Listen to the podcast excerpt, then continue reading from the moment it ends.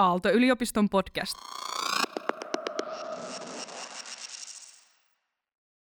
Nyt kun meillä on tässä neljäs luento otsikolla Alastalon salissa alkamassa, niin ö, tilanteessa, missä niin tämä on viimeinen kerta, kun mä tämän filosofian sarjan professorina saan kunnian pitää, niin kyllä mä koen tämän, että olemme joutuneet työskentelemään Zoomin läpi, niin itse asiassa tervetulleena lahjana juuri siitä syystä, että joidenkin teemojen kehittely onnistuu paremmin, kun mä en koe niin suurta ikään kuin ö, esiintyä kiinnostavasti, kuin mitä tuollaisessa tilanteessa, missä on 600 ihmistä jossakin salissa, niin ajoittain niin sellainen paine syntyy ihan oikeastaan asiaan kuuluvasti.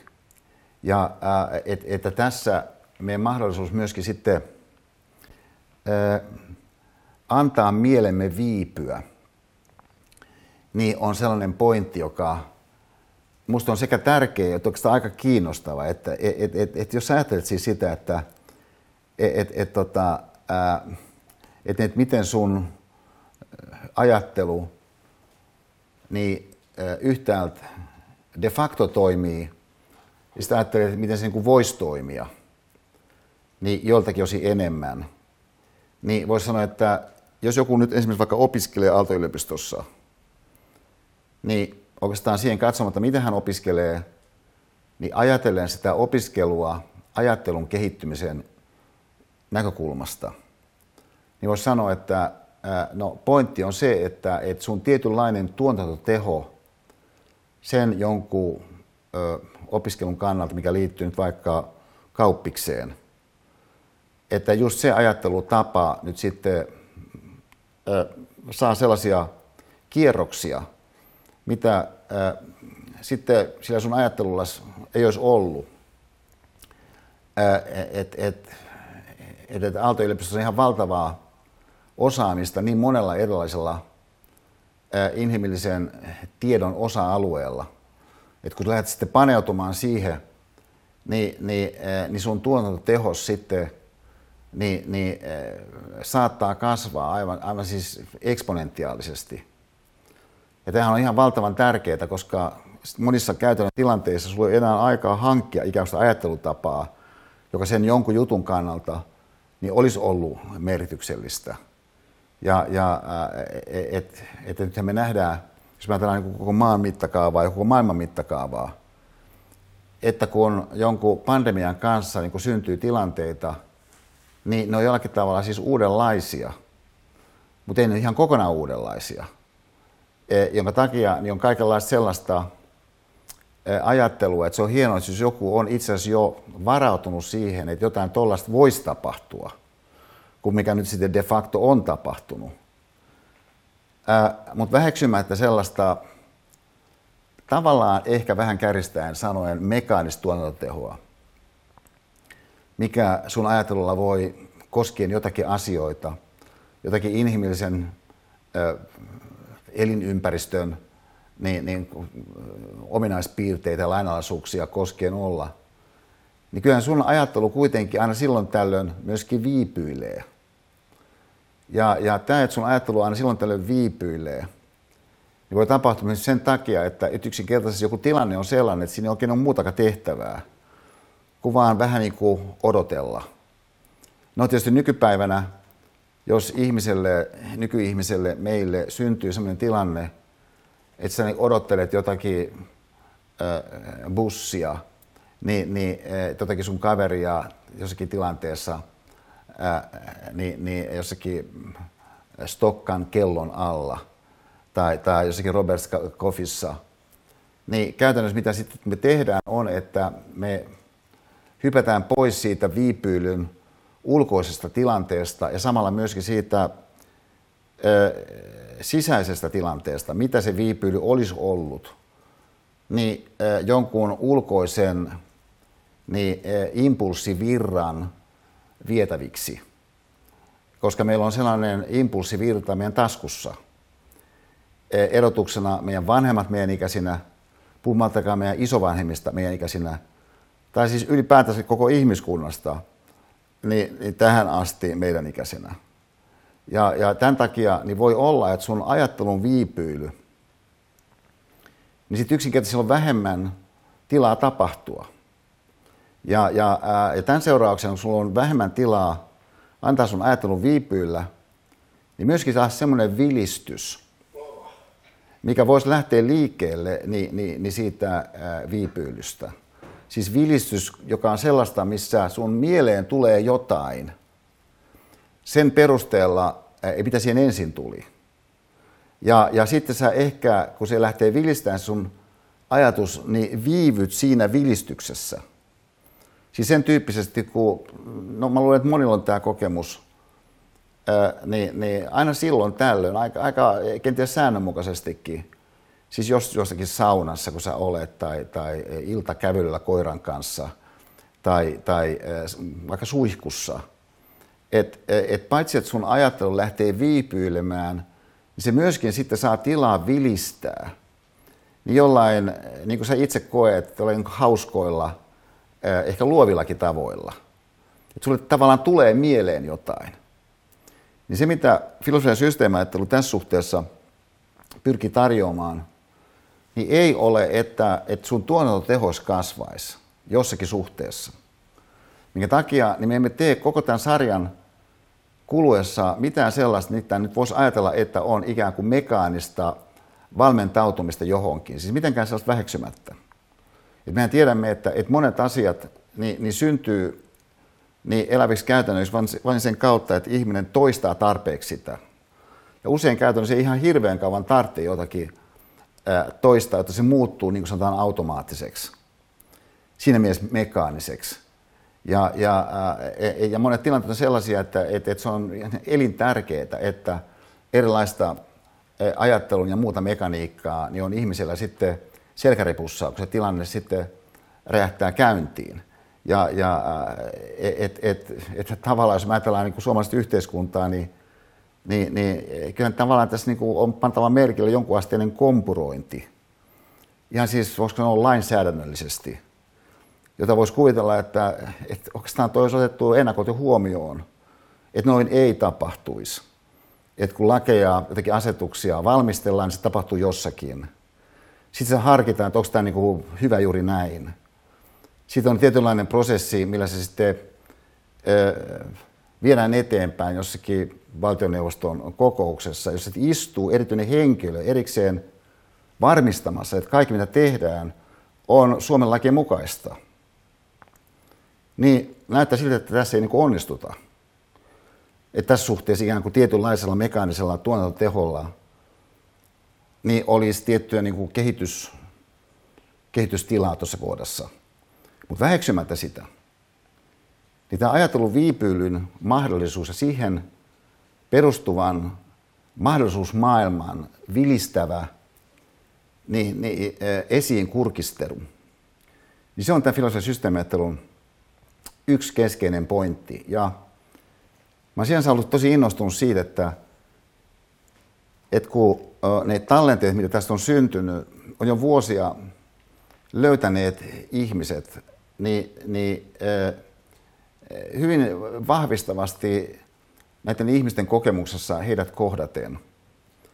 Niin kuitenkin samanaikaisesti se, että sellaisen reaaliaikaisuuden kautta, mitä tämä live-tilanne ilmentää, niin myöskin saattaa syntyä niin, niin, tärkeitä mahdollisuuksia juuri tämän viipyvyyden kannalta ja siihen liittyvän vilistyvyyden kannalta. Että tavallaan se mahdollisuus, mikä sulle aukenee sen suhteen, että sun mieleen tulee yhtä ja toista, koska sä oot tässä tilanteessa niin kuin jollakin tavalla viipyvästi, niin on, on, on iso mahdollisuus. Ja, ja, ja siihen liittyen, niin, niin tosiaan niin mua on oikeastaan tosi paljon inspiroinut tietoisuus siitä, että kun sit mulla on tutkittu sitä, että kuinka pitkään ihmiset keskimäärin katsoo YouTube-tallenteita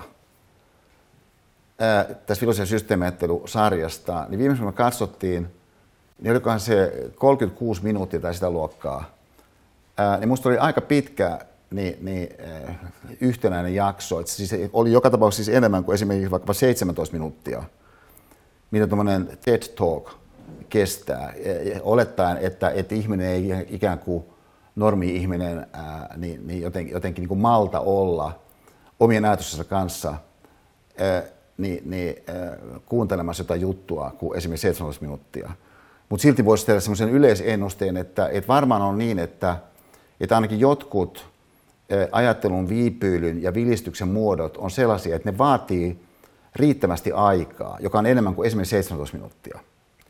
Ja että tästä syystä niin se on hyvä juttu, jos ihminen jotenkin onnistuu saattamaan itsensä semmoiseen mentaaliseen tilaan, jossa tällainen työskentely, kuin mitä mä sanoisin, että et, et, et, aika monen mielestä tässä filosofian systeemiattelun ympäristössä heille on osoittautunut mahdolliseksi, niin, niin että semmoinen sitten syntyisi, se mikä sit sille ihmiselle siinä on mahdollinen. Ja miksi tämä on, miksi, miksi tämä on aikamoinen pointti, niin mä sanoisin, tässä ajassa, mitä me eletään, niin, niin, niin, tota, ää, niin yksi, yksi ehkä pikkasen kärjistävässä sanoen näkymä, minkä kautta tätä ilmiökenttää katsoa, siis sitä kautta se meidän omaa ää, ajattelun tosiasiallista tapahtumista ja sitä kautta myöskin meidän ajattelun ehkäpä jatkossa paremmin tapahtuvuutta voisi tarkastella, niin on semmoinen yleisnäkymä, jonka mukaan näyttäisi olevan näin, että, että meidän mieli ei kerta kaikkiaan vaan pysty samanaikaisesti niin toimimaan suoritefokuksella ja reflektoimaan vapaasti. Jos se tietysti sitten se suoritefokus, millä meidän mieli työskentelee, niin sehän voi olla johonkin hyvinkin pieneen suoritteeseen suuntautunut. Et se voi olla vaan esimerkiksi sen tsekkaaminen, että mitä joku kuva on, ja, ja, ää, tai, tai että mitä ää, jo, jo, jonkun tietynlaisen vihreällä merkityn pampulan takana on niin äh, sitten muutama rivin viestinä. Ja, ja äh, et, et, tavallaan meidän mieli ei sinällään varmaan kovin herkästi pysty tekemään eroa ainakaan ennakolta sen suhteen, että, että onko joku suorite, mihin voidaan ryhtyä, joku tehtävä, mihin voidaan ryhtyä, että kuinka tärkeä siihen ylipäätänsä on ryhtyä.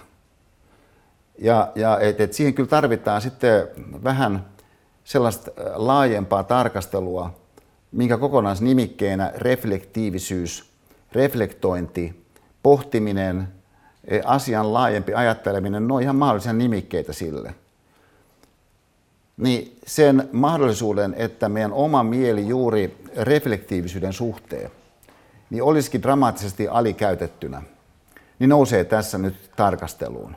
Ja tämä nousee tarkasteluun siinä suhteessa aika, aika mä sanoisin voimallisesti, että että kun ajatellaan ää, tästä toisesta suunnasta, niin ää, Sokrateen hahmo, tietysti kun meillä on filosofia systeemiajattelu sarja, niin voisi sanoa, onhan tämä nyt ehkä ihan luonnollista, niin, niin ajoittain muistuttaa itseään myöskin sitten jostakin, just nimenomaan filosofian historian kaikkein, kaikkein maineikkaimmista ja, ja ehkä sitten jossakin suhteessa suuntaan antavimmista hahmoista ja, ja ideoista. No voisi sanoa, että Sokrateen hahmo nyt, nyt on ihan ilmiselvästi jotain sellaista, että et, et, et mitä tahansa muuta me ajattelemme filosofiasta, niin ainakin nyt Sokrateen hahmo liittyy siihen. Mutta Sokrateen hahmohan on siinä suhteessa taas kiinnostava,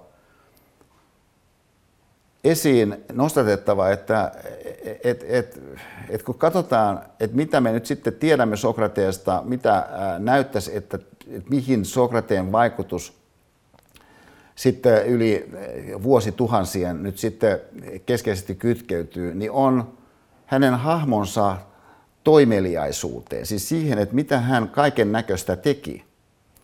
Erotuksena esimerkiksi se, että mitä mieltä hän oli jostakin asiasta – ja, ja huomatkaa, että, että nythän ää, on sellaisia inhimillisiä ympäristöjä, jossa kaikki ratkaistaan ainakin näennäisesti sen pohjalta, että mitä mieltä joku on jostain.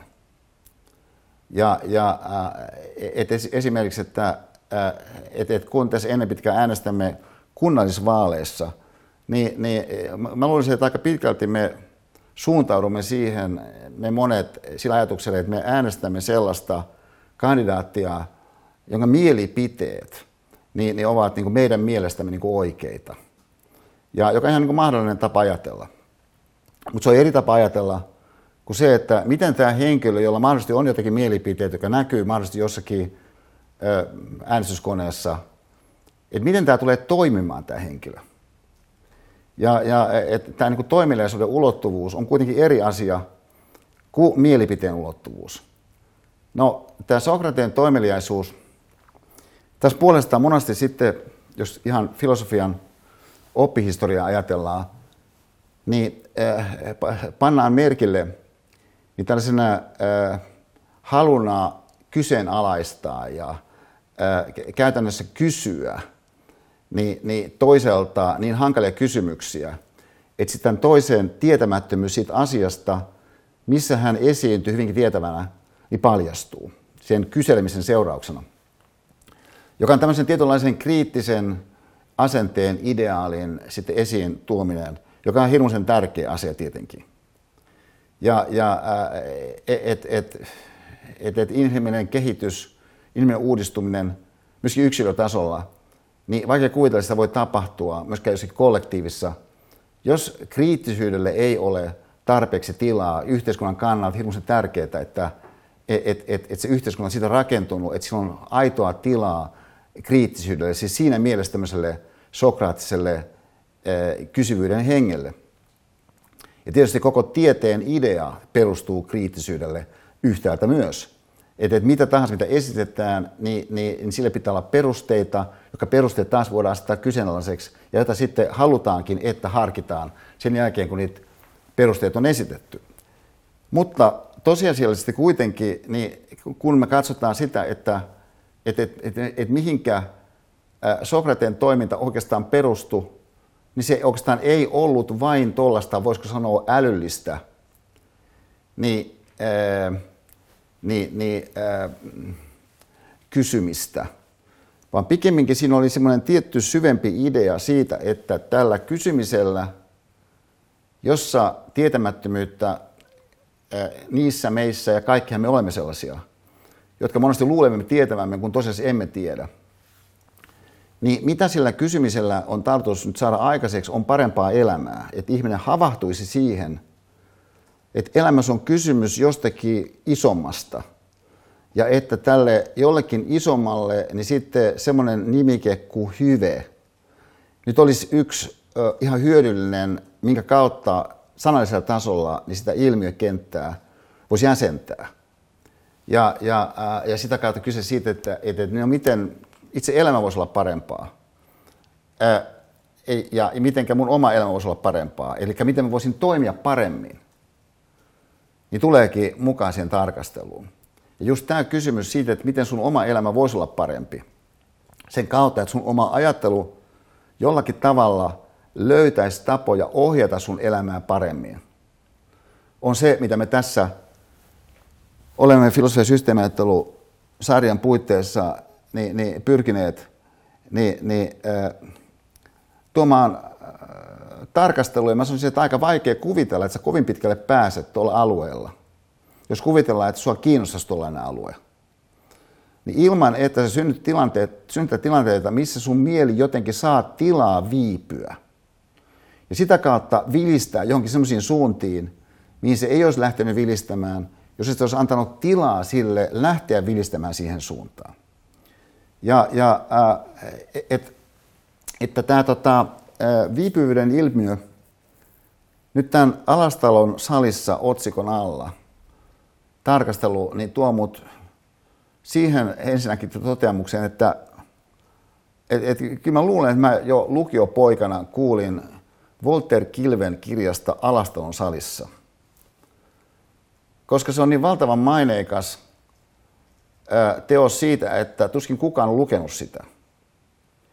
Ja, ja, ja samanaikaisesti, kun sitä kuitenkin taas sitten jollakin tasolla niin on pidetty alusta alkaen 30-luvulta lähtien, kun se ilmestyi, niin jollakin tavalla merkityksellisenä, jotenkin merkittävänä, kun sen volyymikin on niin suuri, siis 900 sivua, niin, niin kahdessa osassa mutta tosi harva on lukenut sen.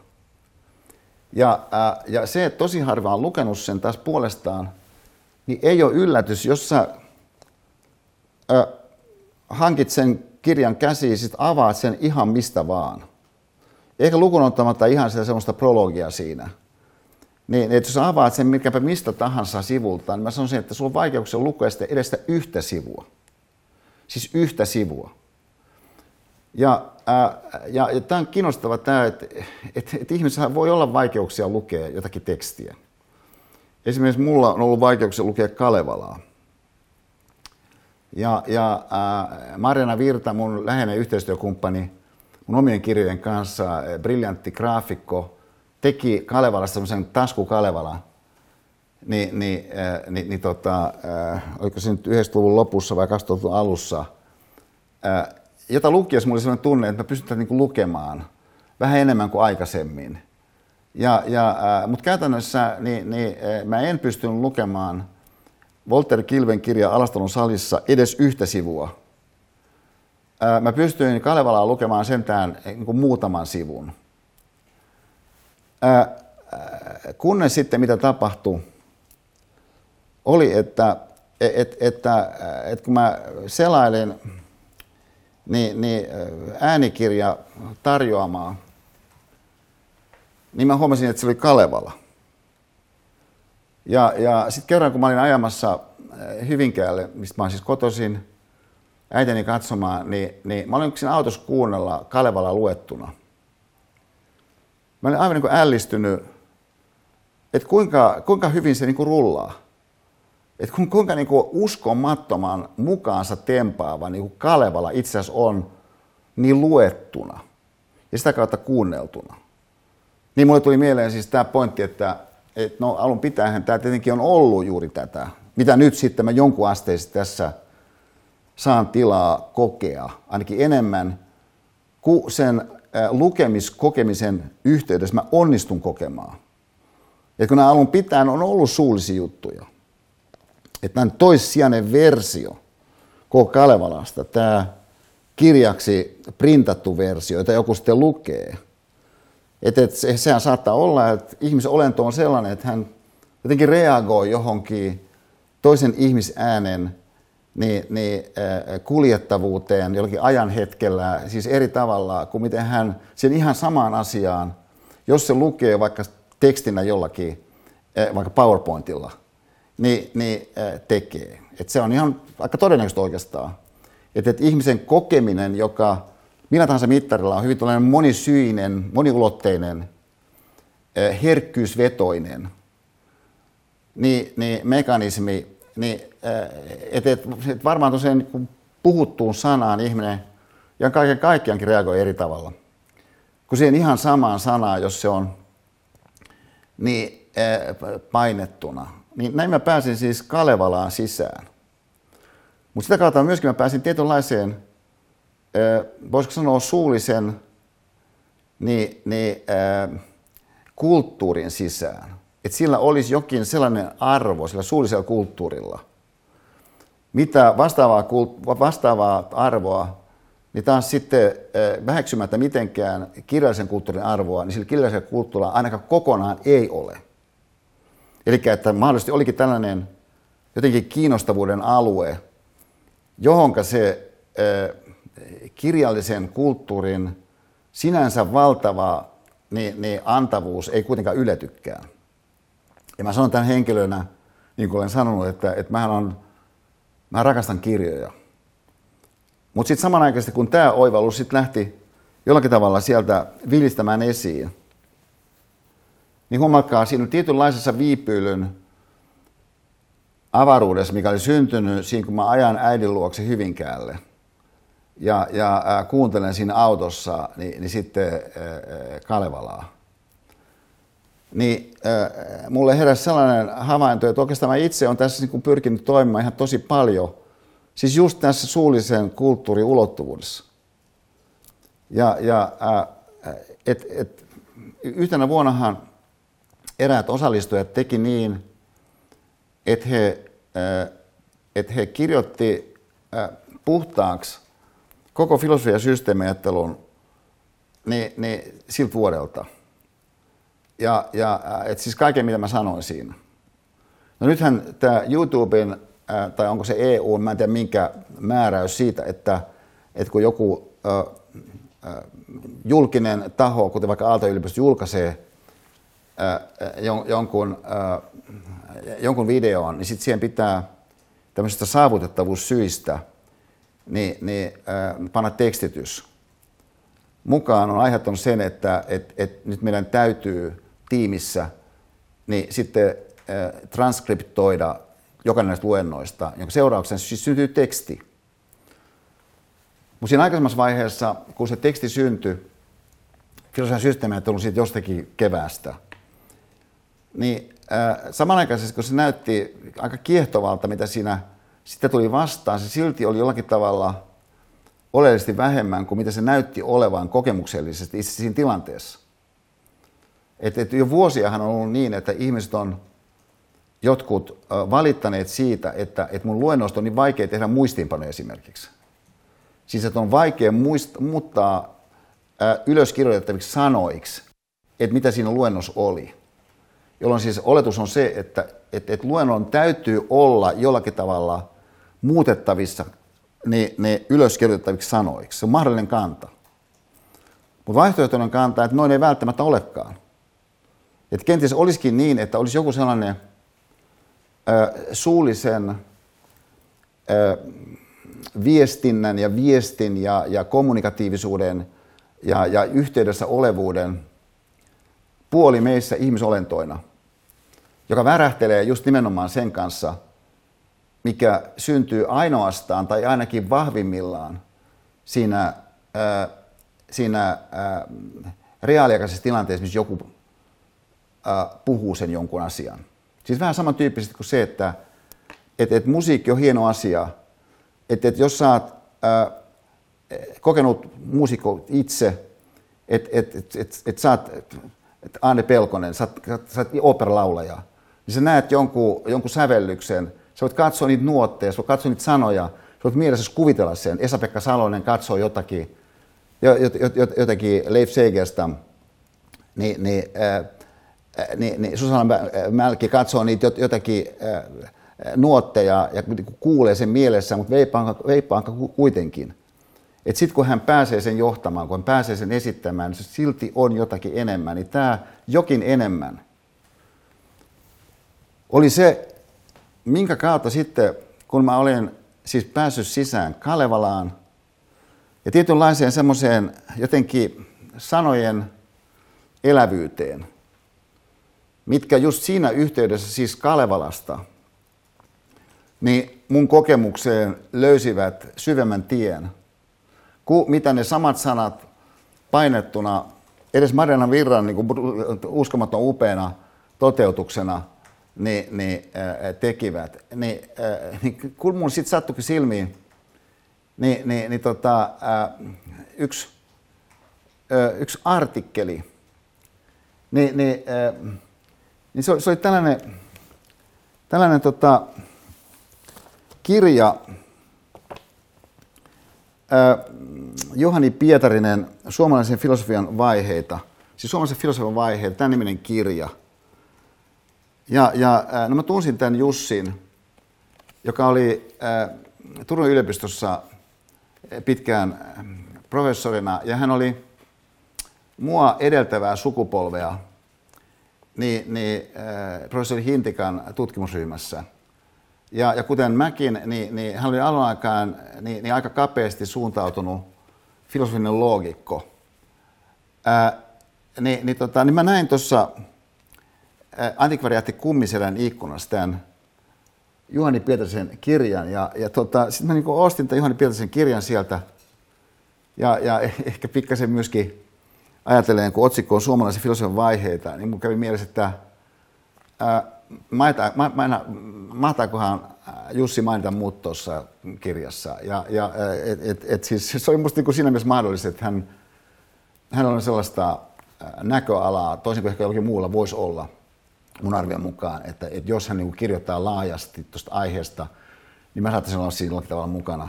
Mutta osoittaa, että tämä onkin tällainen esseekokoelma. Ja, ja jos on niin kuin hienoja juttuja, Turun Akatemia, eurooppalainen filosofia esimerkiksi, ja, ja, ja Ives Nelman, Edward Westermark, tämän tyyppisiä. Mutta viimeinen luku onkin Walter Kilmen filosofia. Mä olin, että oho, että Walter Kilmen filosofia. Mä olin, to, mä olin tosi hämmästynyt. Ja, ja, ja, tota, sitten kun mä avaan tämän artikkelin ää, niin, Walter Kilvestä, niin, niin, ää, niin, niin täällä on tällainen lainaus Walter Kilvestä. Et niin kuin lainaukset monasti tämmöisessä tekstissä niin kuin erottuu selvästi sieltä. Jossa, ää, jossa Juhani Pietarin siis lainaa tässä Walter Kilpeä näin, että käsitteellisesti ajatellen, siis käsitteellisesti ajatellen, kyllä ei ihminen ajattele enempää kuin renkaan kerrallaan ajatusketjussa. Mutta nyt onkin käsitteellinen ajatus aivan johdannaisin ja peräti ohennettu ihmisen mieliala elämän ilmentymä. Ja mä olin, että oho, mutta nyt onkin käsitteellinen ajatus aivan johdannaisin ja peräti ohennettu ihmisen mieliala elämän ilmentymä. Mä että tämä on kyllä aika explosive ajatus, koska siis se ajatus, mikä mulla oli tässä vaiheessa ajattelusta, ja siitä mun pyrkimyksessä tällaisessa puhutussa filosofiassa, näin voisi sanoa, jossa pointtina ei ole opettaa kellekään mitään erityistä sisältöä, vaan luoda sellainen tilanne, missä ihminen voisi jollakin tavalla löytää laaja väylän omaan ajatteluunsa ja omaan kokemiseensa niin, että hänen tosiasiallinen elämänsä tämän seurauksena rikastuisi. Siinä mielessä niin, niin olisi siinä mun mielestä antiikkisen, filosofian antiikkisen lupauksen sokraattisessa suunnassa enemmän kuin jonkun tietyn ö, tiedon janon täyttämisen niin, niin suunnassa se, se pointti, niin, niin tämä näytti olevan ihan niin kuin tosi relevanttia sen kannalta, koska mun kokemus oli se, että vaikka niin paljon kuin mä rakastan käsitteitä, niin kyllä mä nyt tähän mennessä on sen täynnä, että no käsitteillä sä pääset kuitenkin vaan niin kuin tiettyyn pisteeseen asti suhteessa ihmisen kokemiseen. Ja, ja, ja, ja tässä mielessä siis tällainen muotoilu, kun tässä tapauksessa – Walter Kilvellä, että mutta nyt onkin käsitteellinen ajatus aivan johdannaisin ja peräti ohennettu ihmisen elämän ilmentymä, on minusta kyllä niin kuin aika, aika, aika innostava. Ja näin mä ryhdyin sitten tutkimaan tätä ää, Juhani Pietarisen tekstiä. Enemmänkin hän tuotaisi esiin niitä pointteja, jotka liittyy tuohon Alastalo, Alastalon salissa ää, romaaniin. Esimerkiksi se, että et, että, ja tämä alusta lähtien oli tällainen tunnusmerkki tälle kirjalle, mikä pantiin niin kuin merkille, siis se, että sitä niin uskomattoman raskas lukee. Ja, ja että et, et, et, et, et joku, joku vaikka niin kuin toinen, to, toinen luku, niin, niin äh, tässä, tässä kirjassa tässä on niin kuin eka osa, äh, siis eka 450 sivua on tässä – toinen luku, niin sitten tässä on tällainen alaotsikko tälle toiselle luvulle, kun että Pukkila kävelee Alastalon salissa peräsohvaan istumaan. Sitten piste vielä sen päälle. Ja, ja äh, et, et, okei, no, no tätä on 20 sivua. Siis jotakin tapahtumaa, mikä oletettavasti menee ehkä niin kuin viisi sekuntia – ja, ja että vaikka se kuinka hitaasti kävelisi, niin tuskin se nyt menee niin kuin ihan korkeinta joku 70 sekuntia. Että on niin aika jännä, että, että joku tarvitsee nyt sitten 20 sivua kuvatakseen se, kun joku tyyppi kävelee jossakin salissa niin peräsohvaan istumaan. No, tämäkin on kuitenkin vielä pohjustus sille, mitä sitten hetken päästä – niin, niin että jos lukea niin tos, onnistuu menemään eteenpäin, lähtee tapahtumaan, kun ilmestyy toinenkin tyyppi, keskeinen hahmo, tämä tämmöinen härkäniemi, tässä kolmannessa luvussa, jossa sitten tämä orientoiva alakuvaus tälle kolmannen luvulle on, että Härkäniemi valitsee itselleen piippua alastalon piippuhyllyltä ja tuumailee ajankuluksi erinäisiä. Niin tämä on 70 sivua. No tietysti mä itse en ole tupakkamiehiä, ja, ja, ja harvemmin nykyisin polttelee niin piippua. Mutta kyllä tietysti mun mielikuvitus riittää siihen suht helposti, että, että, että joskus on voinut olla tuommoinenkin tilanne, että on ollut joku tämmöinen erityinen piippuhylly. Ja, ja, ja tietenkin kun ö, tähän elämän vaiheeseen, niin mä oon pannut merkille sen, että, että yksi ihmisjärjestyksen, jos näin voi sanoa, tunnusmerkillisiä piirteitä on, että, että synnytetään kaikenlaisia arvohierarkioita. Että vaikka ne olisi kuinka symbolisia, niin, niin ihmiset saattaa olla uskomattoman innoissaan siitä jostakin arvohierarkiasta. Ja, ja äh, niin, niin, äh, että tämän olemme pystyn kuvittelemaan, että voi olla joku siis piippuhylly, jossakin sitten äh, tuommoisessa vähän heraskaisemmassa maalaistalossa – kuten varmaankin tällainen alastalo nyt sitten on. Ja että sillä piippuhyllyllä olevilla piippuilla on sitten joku erityinen niin, niin arvojärjestys. Ja että, sen, että tämän seurauksena sitten se, minkä piipun sä valitset, niin muodostuukin sitten statementiksi, jos on muitakin koolla. Ja, ja ää, no nyt tässä asetelmassa niin, niin tulee siis mukaan niin ajatukset – koska lähtökohtaisesti niin koko se hierarkia on ajatuksellinen hierarkia itse asiassa. Että et se, et, et marssilaiset tyskin pystyisi hahmottamaan sitä. Ja, ja että et, et jostakin ihan toisessa kulttuurista tulevat ihmisetkään ei välttämättä pysty hahmottamaan sitä. Ehkä me ei pysty sitä sillä tavalla hahmottamaan. Jos me nähtäisiin museossa joku niin piippuhylly, jostakin 1800-luvun niin, niin kustavilaisesta niin, niin, isommasta maalaistalosta.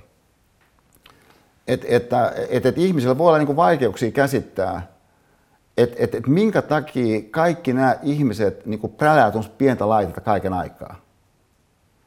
Ja, ja tai että minkä takia on niin relevanttia se, että et saako joku tietty juttu, jotakin tietynlaisia symboleja – niin, niin jossakin ajassa niin, niin 50 kappaletta vai niin 500 kappaletta.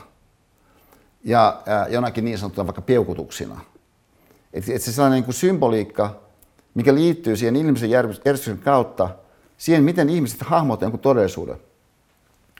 Niin näytäisikin olevan sitten niin tämä Alastalon salissa romaanin yksi maailma, mikä avautuu – mutta vielä enemmän kuin se, niin siinä avautuu niin kuva suhun itse sen kautta, kun mä ajattelen nyt tässä siis uudestaan E-saarista, niin kaikki nämä vuodet, että siis tämä, tämä, tämä mun tota, kappale tästä Alastalon salissa ää, romaanista, tämän, mä näytän, näyttäisin, että mä oon ostanut tämän 27.12.1985. Tämä on siis se vuosi, kun mä olin julkaissut länsimäisen filosofian historian huipulta huipulle – ää, me oltiin muutettu Pipsan kanssa yhteen, siis se oli niin aivan jotain valtavaa. Ja, ja et, et, et mä, olin, tota, mä olin 32V ja ää, se oli huikeet, huikeet aikaa. Niin silloin mä olin ostanut tämän jostakin antikvariaatista, ehkä se, Cecililtä tuosta Hagestamilta, koska me silloin jo asuttiin täällä, täällä Punavuoressa. Ja, ja ää, ja, tota, ja tämä mulla on ollut tämä kirja, mutta en mä ole tätä pystynyt lukemaan. Nyt mä kuitenkin pystyinkin kuuntelemaan sitä. Ja, ja itse asiassa kuka tahansa voi kuunnella sitä, koska se on areenassa, Ylen areenassa aivan huikealla tavalla luettuna. Ja, ja, ja siis tämä on aivan niin kuin ällistyttävää se, että kuinka joku, joka on niin vaikeasti sisään mentävissä, kun se on painettuna, onkin niin valtavan mukansa telpava, kun se onkin luettu. Joka tuo esiin siis sen, että, että jos mä ajattelen sen vähän niin kuin pikkasen kaavamaisesti puhuen.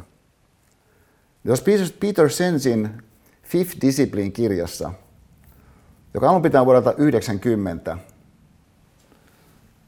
ja siinä on alaotsikkona ää, niin, niin, ää, suurin piirtein, että et, että oppivan organisaation tiede ja taide, hän esittelee siinä tai tekee eri, aikaisempaa tunnetummaksi niin tällaisen oppivan organisaation idean, koska hän haluaa vaikuttaa siihen, miten elämä organisoituu. niin se systeemiajattelu, minkä hän siinä tuo keskeisenä komponenttina tässä pyrkimyksessään vaikuttaa siihen, miten sitten asiat organisoituvat, niin on siis se ajatus, että, että monasti joku kokonaisuus toimii höhlästi, koska ne osat eivät toimi älykkäästi yhteen. Et sellaista voidaan sanoa vaikkapa, että jos joku ministeriö ja valmistellaan jotenkin asetuksia. Ja sitten, sitten on joku hallitus, joka päättää niistä, että minkälaisia asetuksia nyt sitten viedään eduskuntaan siellä sitten vahvistettavaksi. Ja on vielä joku taho, joka sitten varmistaa, että se nyt ihan varmasti on laillinen. Niin ihan selvästi tämä kokonaisuus ei kaikin osin jossakin uudessa tilanteessa ainakaan niin näytä toimivan kokonaissysteeminä. Niin on siis sitä maailmaa, mitä Sensi tässä kirjassa, mun mielestä ihan niin kuin briljantin huikealla, myöskin hän kirjoittaa niin valtavan hyvin, niin, niin tekee. Ja ne äh, viisi pääkohtaa siinä hänen hahmotuksessaan, fifth discipline, jossa se fifth on systeemiajattelu, niin äh, yksi niistä pääkohdista niin on tällaiset, mitä hän kutsuu mental models. Tavallaan ähm, syväuskomukset että, että miten sä mallit, mallinnat jonkun jutun. Monasti edes, että et, tavallaan, että sä edes huomaa, että, että näin tapahtuu, niin on yksi näistä viidestä pääkohdasta. Kuten myöskin semmoinen, mitä hän kutsuu personal mastery, tällainen henkilökohtainen mestaruus. Että sä pystyt olemaan enemmän tai vähemmän mestari itses kanssa. Ja, ja et, et, et kun mä ajattelen nyt, kun taaksepäin Esa Saarista – Mä sanoisin, että ihan selvästi mulla on ollut tällainen mentaalimalli, joka mentaalimalli, niin sitten käytännössä estää mun oman mestaruuteni itseni kanssa kehittymistä tietyissä suhteissa. Koska mulla on sellainen mentaalimalli, joka esimerkiksi sanelee näin, että, että, että jos en pysty lukemaan jotakin sivua läpi, niin tämä antaa mulle ihan täyden oikeuden työntää syrjään se, mitä tässä niin kuin tavoitellaan. Että mun ei tarvitsekaan ryhtyä tuohon sen enempää paneutumaan. Ja, et, et, et, ja mä vieläkin toistan uudestaan sen, että se, että joku henkilö ei jotenkin alastalon salissa romaania pysty lukemaan edes yhtä sivua, niin, niin mä sanoisin, ei ole yllätys. Mun on hirmu vaikea kuvitella, että, että onko kukaan pystyy lukemaan niin, niin yhtäkään sivua ilman sellaista tunnetta – että siinä on jotain sanoja ensiskä, mitä sä et ollenkaan tiedä, mitä ne sanat tarkoittaa. Että on niin aika äh, mahdollinen niin, niin tällainen mentaalimalli, mikä jollain voi olla se, että, että jos kirjassa on sanoja, mitä mä en ää, äh, heti tiedä, mitä ne tarkoittaa, niin tämä oikeuttaa mun jättämään tämän ää, äh, jonkun kirjan lukematta. Mutta on siinä mielessä niin jännä kanta, että katsotaan taas toisesta suunnasta – että et, et monet jutut on sellaisia kielen käytön ulottuvuudessa, että joku ihminen ei välttämättä tiedä, mitä jollain tarkoitetaan ihan tarkkaan ainakaan. Mutta se juttu silti toimii. Siis ajatelkaa tämmöistä tilannetta vuosia sitten, kun me oltiin äh, niin, niin äh, kapellimestari säveltäjä Leif Segerstamin ja, ja äh, hänen silloisen puolisonsa Minna-Leenan luona – meidän pojat oli, mä sanoisin ehkä viisivuotiaita.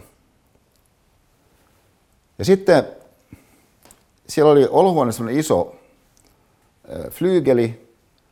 Sitten meidän pojat niin kuin tepasteli kohti sitä flyygeliä. Maestro Segerstam, joka, joka on niin kuin aina innostunut musisoimaan, niin huomasi tämän, että meidän pojat tepasteli kohti sitä flyygeliä, niin maestro koko se valtava olemus siirtyi se flyykelin ääreen myös. Ja näin siellä oli sitten maistro Segerstam keskellä ja sitten meidän pojat molemmilla puolella viisivuotiaina. Ja sitten se niin kuin valtava joku Steinway. Sitten maestro Segerstam kääntyi niin, niin toisen meidän pojista puoleen ja sanoi, että, että sä olet tykin kuulat. Sitten kääntyi toisen meidän pojista puoleen ja sanoi, että sä oot tivoli-lintu. Muistan, kun mä ajattelin, siis tivoli-lintu, että minkälainen olento on tivoli-lintu. Mutta meidän pojat jotenkin niin näytti tajuaa, että mistä on kysymys. Sikäli, että sitten kun maestro alkoi siis soitella jotain, niin pojat alkoi myös ihan tosi innolla niin soittaa jotain. Ja, ja kun, kun sitä kuuntelin siihen, niin mä pystyin niin vähän kuvittelemaan, että okei, että tuossa niin tulee tykin kuulija. Että tuossa niin on tuollainen niin tietynlainen niin kuin tivolilintu niin mukana niin hommassa. Että tavallaan tällainen mahdollisuus, että joku juttu voisi ikään kuin osoittaa jotain, ilman että oikeastaan ihmiset käsittää, että mikä se joku juttu, mitä siinä tavoitellaan itse asiassa edes on, kun sitä ei vielä edes ole, niin näyttäisi olevan yksi mahdollinen pointti kielen käytön osalta. Et mähän on saanut tästä filosofisen sarjasta ehkä ei nyt niin kuin tänä vuonna, mä en muista yhtäkään tämmöistä kommenttia kyllä, mutta aikaisemmina vuosina aika usein on ollut aina siellä silloin tällöin sellaisia ää, ää, oppineita henkilöitä yleisössä, jotka ovat protestoineet esimerkiksi sitä, että, että Esa puhuu uoma-elämästä, mutta hän ei määrittele mitään uoma-elämää, joka on niin kuin mahdollinen lähestymistapa. Nyt mä en tarkoita, että se olisi jollakin tavalla väheksyttävä lähestymistapa. Se on vain, että, että mun oma pyrkimys kielen käytön osalta tässä tavoittelee jotain sellaista, johonka nähden se, että mä en määrittele esimerkiksi mitä on uoma-elämä, niin ei ole mikään niin kuin vastapointti yhtään enempää kuin se, että tilanteessa, missä Leif Segerstam sanoi meidän pojille, sä olet tykinkuulat ja sä olet tivolilintu, olisi ollut hyödyllistä kysyä, miten se määrittelee tivolilinnun. Ja, ja että et, et sen itse tekemisen kannalta tämä on se pointti. Niin se, se oleellinen asia on, että ihmiset ikään kuin ymmärtää riittävästi sen jonkun tekemisen kannalta, päästäkseen sitten eteenpäin enemmän – niin sen jonkun puheaktin kautta, minkä joku toi siihen tilanteeseen. Ja mä uudelleen toistan, että nyt mä en tarkoita siis tässä sitä, että mikä tahansa, kuinka tahansa epämääräinen puhe on ihan fine, koska kaikki on aina jossakin tilanteessa. Et, et, et, et musta on ihan, ihan hyvä pointti, vaikka sellainen pointti, että et, et mitä tarkoittaa yhteiskunnan sulkutila. Et, et jos, jos jotkut jo, jo, jo, jotkut luottohenkilöt, jotkut, jotkut viranomaiset, jotkut, jo, jo, jotkut semmoiset tahot, joiden on erikseen valittu johtamaan meitä jossakin kriisitilanteessa, kommunikoi jotain, niin kyllä meillä on oikeus kysyä, mitä tuo tarkoittaa. Mutta nyt me emme puhu sellaisesta, kun me olemme tämän filosofian tilanteen sisällä. Että et monessa tilanteessa sun oma ajattelu voi mennä eteenpäin jonkun sellaisen sysäyksen kanssa, mihinkä nähden sä et välttämättä ihan tiedä, että mikä se oli se sysäys sen jonkun mielestä, joka sen sysäyksen siihen toi. Et se oleellisin asia, että sä pääset itse eteenpäin sen sun oman ajattelun kanssa. Et, et, et, et siis, ajatellaanko se näin vielä, että et, et, et, tota, ää, et kun, ehkä, ehkä voisi puhua jonkinlaista kielen osoittelevuudesta tai osoitteellisuudesta. Et, et, no ehkä osoit, osoittelevuus, niin se tavallaan, siinä on jotenkin kielteisiä sivuvivahteet kenties. Mutta että et, et, et jotain niin osoittamista tapahtuu semmoisessa tapauksessa, missä se on jollakin tavalla käsittämätöntä se, ö, minkä kautta se osoittaminen tapahtuu. Että et jollakin tasolla musta on aika lailla luonteva sanoa kirjasta Alastalon salissa, että et, et se on monella tavalla ihan käsittämätöntä, mitä Walter Kilpi siihen kirjoittaa. Myöskin se, koska ää, sikäli mä pystyn niin sanomaan, niin kaikki lauseet ei ole edes niin kieliopillisia. Ja, ja et, et, et, et, kun, kun mä luin sen pikkupätkän, no tämä on yhdestä hänen kirjeestään tämä, minkä mä aikaisemmin tässä lainasin. Että hänen kirjeitään esimerkiksi hänen kustantajille, jotka on valtavan rikkaat ne kirjeet, niin on julkaistu jälkikäteen. Niin, niin tässä pätkässä, minkä mä luin, joka on nimenomaan yhdestä kirjasta yhdelle hänen näistä kustantajista, yhdestä näistä hänen ymmärtäjistään, niin tämä lause siis oli, että mutta nyt onkin käsitteellinen ajatus aivan johdannaisin. Siis johdannaisin. Siis ei esimerkiksi aivan johdannainen, aivan johdannaisia ja peräti ohennettu ihmisen mieliala-elämän ilmentymä. Onko tuommoista ilmaisua kuin mieliala-elämä ylipäätänsä? No kyllä mä pystyn silti ymmärtämään. Lisäksi mä pystyn niin ymmärtämään tämän, että sanoa, että et, et, nyt onkin käsitteellinen ajatus aivan johdannaisin, että se on jollakin tavalla enemmän johdannainen kuin jos se olisi vain johdannainen. Ja, ja et, et, kyllä mun taju jollakin tavalla niin on oikeastaan herkkä sille, että et, et jos joku sanoo vaikka, että et, että ei, ei paha ole kenkään ihminen, vaan toinen on heikompi toista. Niin tämä on jollakin tavalla eri asia kuin sanoa, että ei paha ole kenkään ihminen, vaan yksi on heikompi toista. Että et tavallaan meidän kokeminen kielen suhteen pystyy selvästi kuulemaan jotain tällaisia eroja, mitkä vaikka niin musiikin yhteydessä on oikeastaan niin aika lailla niin, niin, äh, vahvojakin, ihan välittömiä, äh, sellaisia järjestelmän yksitasoisia reaktioita meissä automaattisesti synnyttäviä. Mutta kielen osalta niin se ehkä ei ole niin yhtä lailla ikään kuin, niin kuin särkevä se kokemus siitä jostakin, missä jotakin vedätetään niin, niin, ja jonkun semmoisen suuntaan, mikä tavallaan ei jotenkin saisi tapahtua suhteessa johonkin niin normistoon. Maailma. Niin on siis sellaista, missä kun mä sitten äh, tota, äh, Alaston salissa äh, romaania on kuunnellut, niin, niin äh, ja, ja, ja siis monta kertaa siis ääneen nauranut. Kun se kieli on niin valtava huvittavaa. Ja, ja et, et se on tavallaan niin hämmästyttävää se, että et kuinka siinä kuulussa versiossa mä nimenomaan en jää kiinni semmoisiin mun omiin mentaalimalleihin, jotka vaatii siltä tilanteelta sellaista, mitä se tilanne niin ei ole ajateltukaan, että tarjoaa. Et esimerkiksi jos mun mieli vaatii, että mun, pyst, mun pitää pystyä ymmärtämään jokainen sana, niin mä en millään pysty lukemaan yhtäkään sivua tästä 900 sivuista kirjasta. Nyt kuitenkin, kun mä sitten kuuntelenkin sitä, mä huomaan, että mun mieli ei tule siihen ihan kuin väliin estämään sitä tilannetta. Ja, ja et, et, et mä oon aika varma, että et, et jotkut teistä ää, niin, niin on olleet sellaisessa tilanteessa, mistä olette sanoneet jollekin, että mä oon tässä Esan filosofisen sarjalla. Että musta on ihan tosi kiinnostavaa. Sitä joku sun kaveri esittää varauksellisia näkemyksiä siihen suhteen, että, että kuinka, kuinka hyvä nyt se sitten mahdollisesti on. Että eikö, eikö, eikö ole aika niin samat jutut vuodesta toiseen? Ja, ja, ja et, et, tota, kyllä muakin kiinnostaa filosofia, kyllä muakin kiinnostaa systeemiajattelu, mutta mä itse tykkään enemmän siitä, että mä niin kuin luen sitä, että mä niin kuin katon niin kuin nopeasti ne keskeiset pointit. Mitkä Sesan keskeiset pointit oli viime luonnosta? Sitten sä oot semmoisessa tilanteessa, missä sä et kovin helposti pääse oikeuttaan tälle sun kaverille sitä, että et miksi sun kannattaisi niin hänen tämän kaverin mahdollisesti tulla siihen niin kuin ensi viikolla mukaan. Niin heijastelee siis sellaista aitoa ongelmaa, ää, joka tässä kohdassa nyt siis tiivistyy siihen tilanteeseen, missä joku henkilö ottaa kirjan alastalon salissa käteen, mutta hän ei pääse yhtäkään sivu siitä läpi, koska hän vaatii siltä sellaista, mitä siinä on alun alkaenkaan tarkoitus, että on.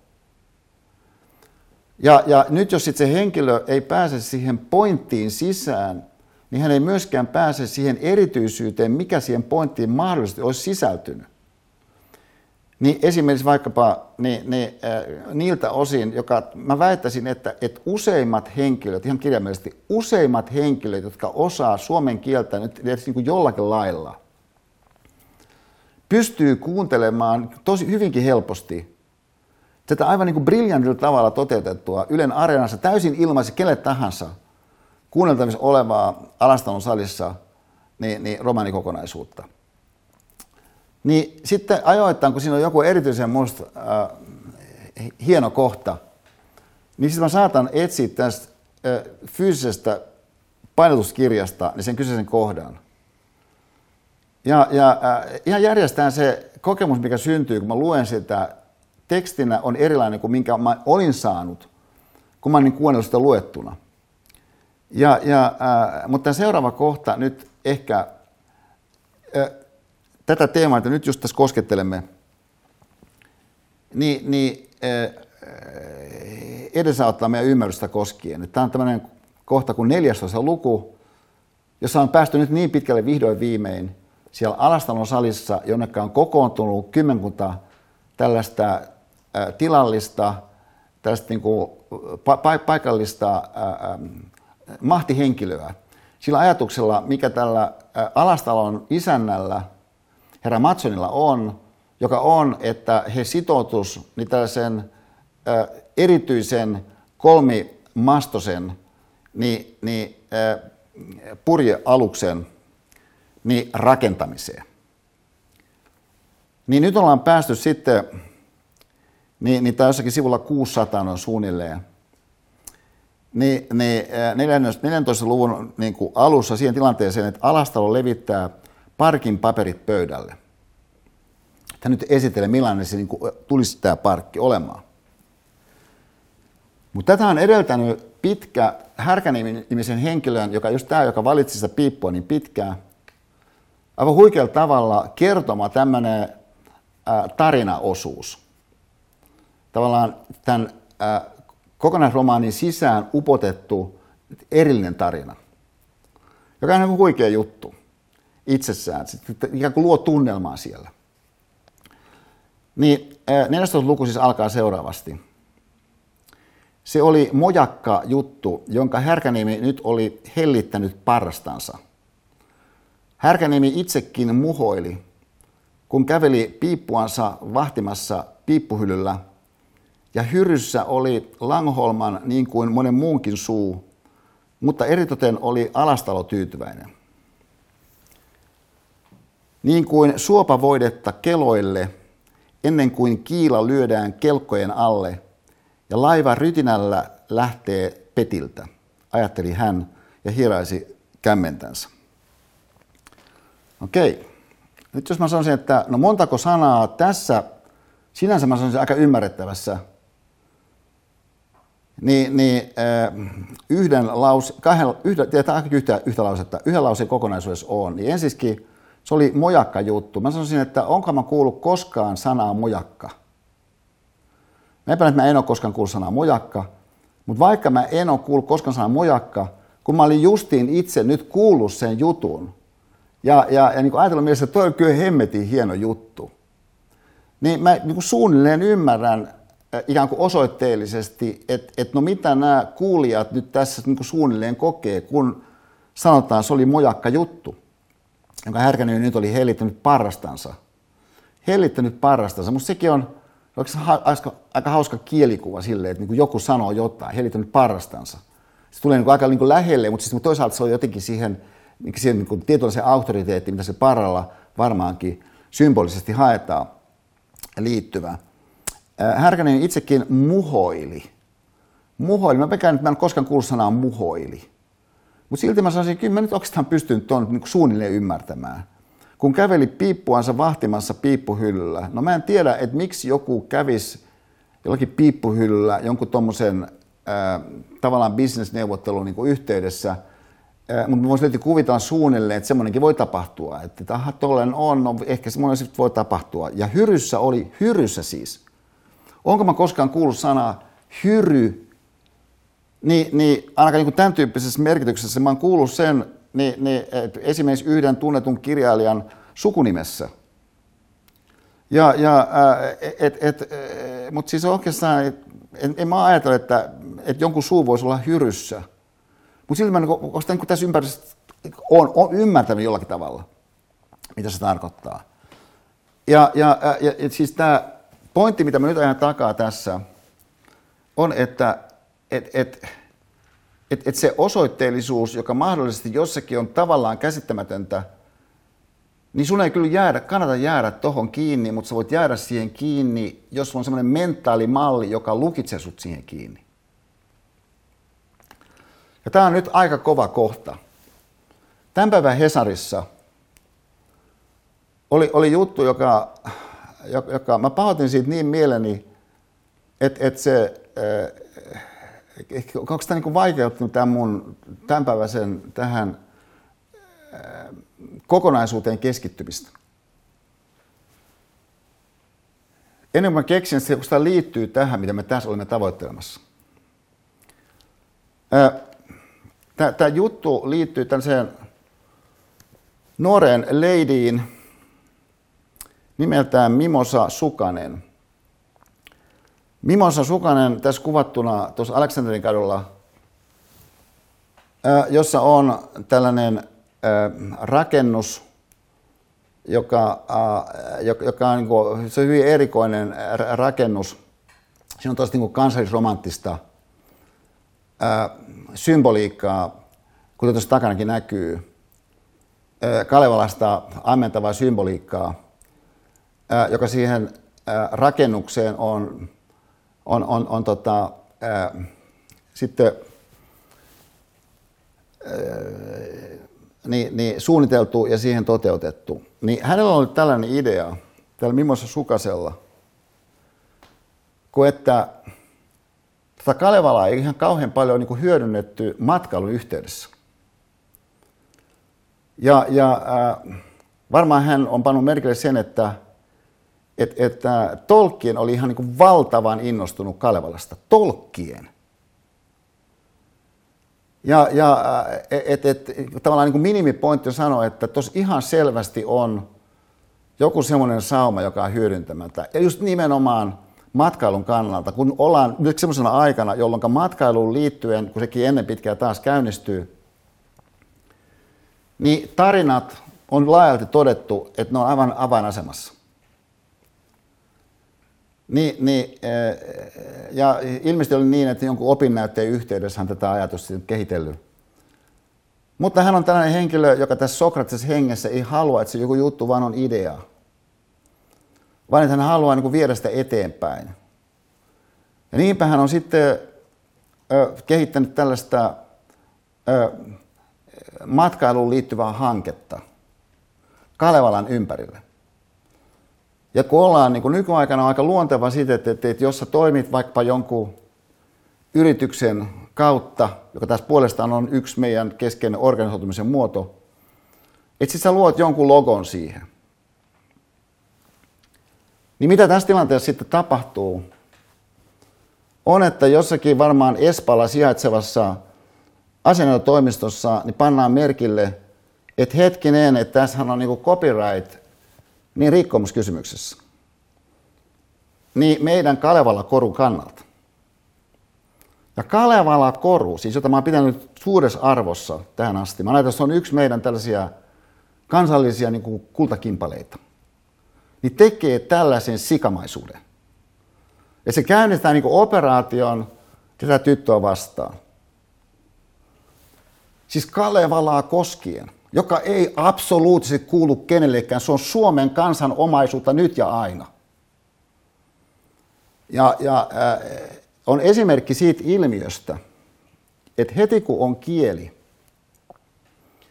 on myöskin jotain sellaista, että se voikin sitten se kieli itsessään, se yksikkö, mikä syntyy, ollakin semmoinen artefakti. Siis jokin semmoinen keinotekoisesti käsiteltävissä oleva ja ulkoisesti osoitettavissa oleva olio.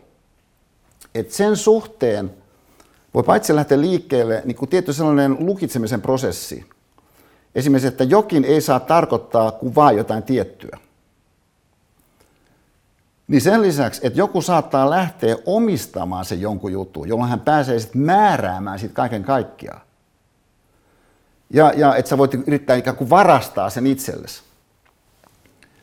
Ja miksi tämä on mahdollista? Mutta tämä on sen takia mahdollista, että et, et, et sellainen inhimillinen järjestys, jonka sisään me elämme, niin sehän on järkkynyt se inhimillinen järjestys aivan, aivan niin kuin ällistyttävän dramaattisesti niin jonkun semmoisen vaikutuksessa, mitä kukaan meistä on nähnyt. Että joka päivä meidän jokaisen elämä niin, niin heijastelee jotain sellaista, mitä kukaan meistä absoluuttisesti ei ole nähnyt.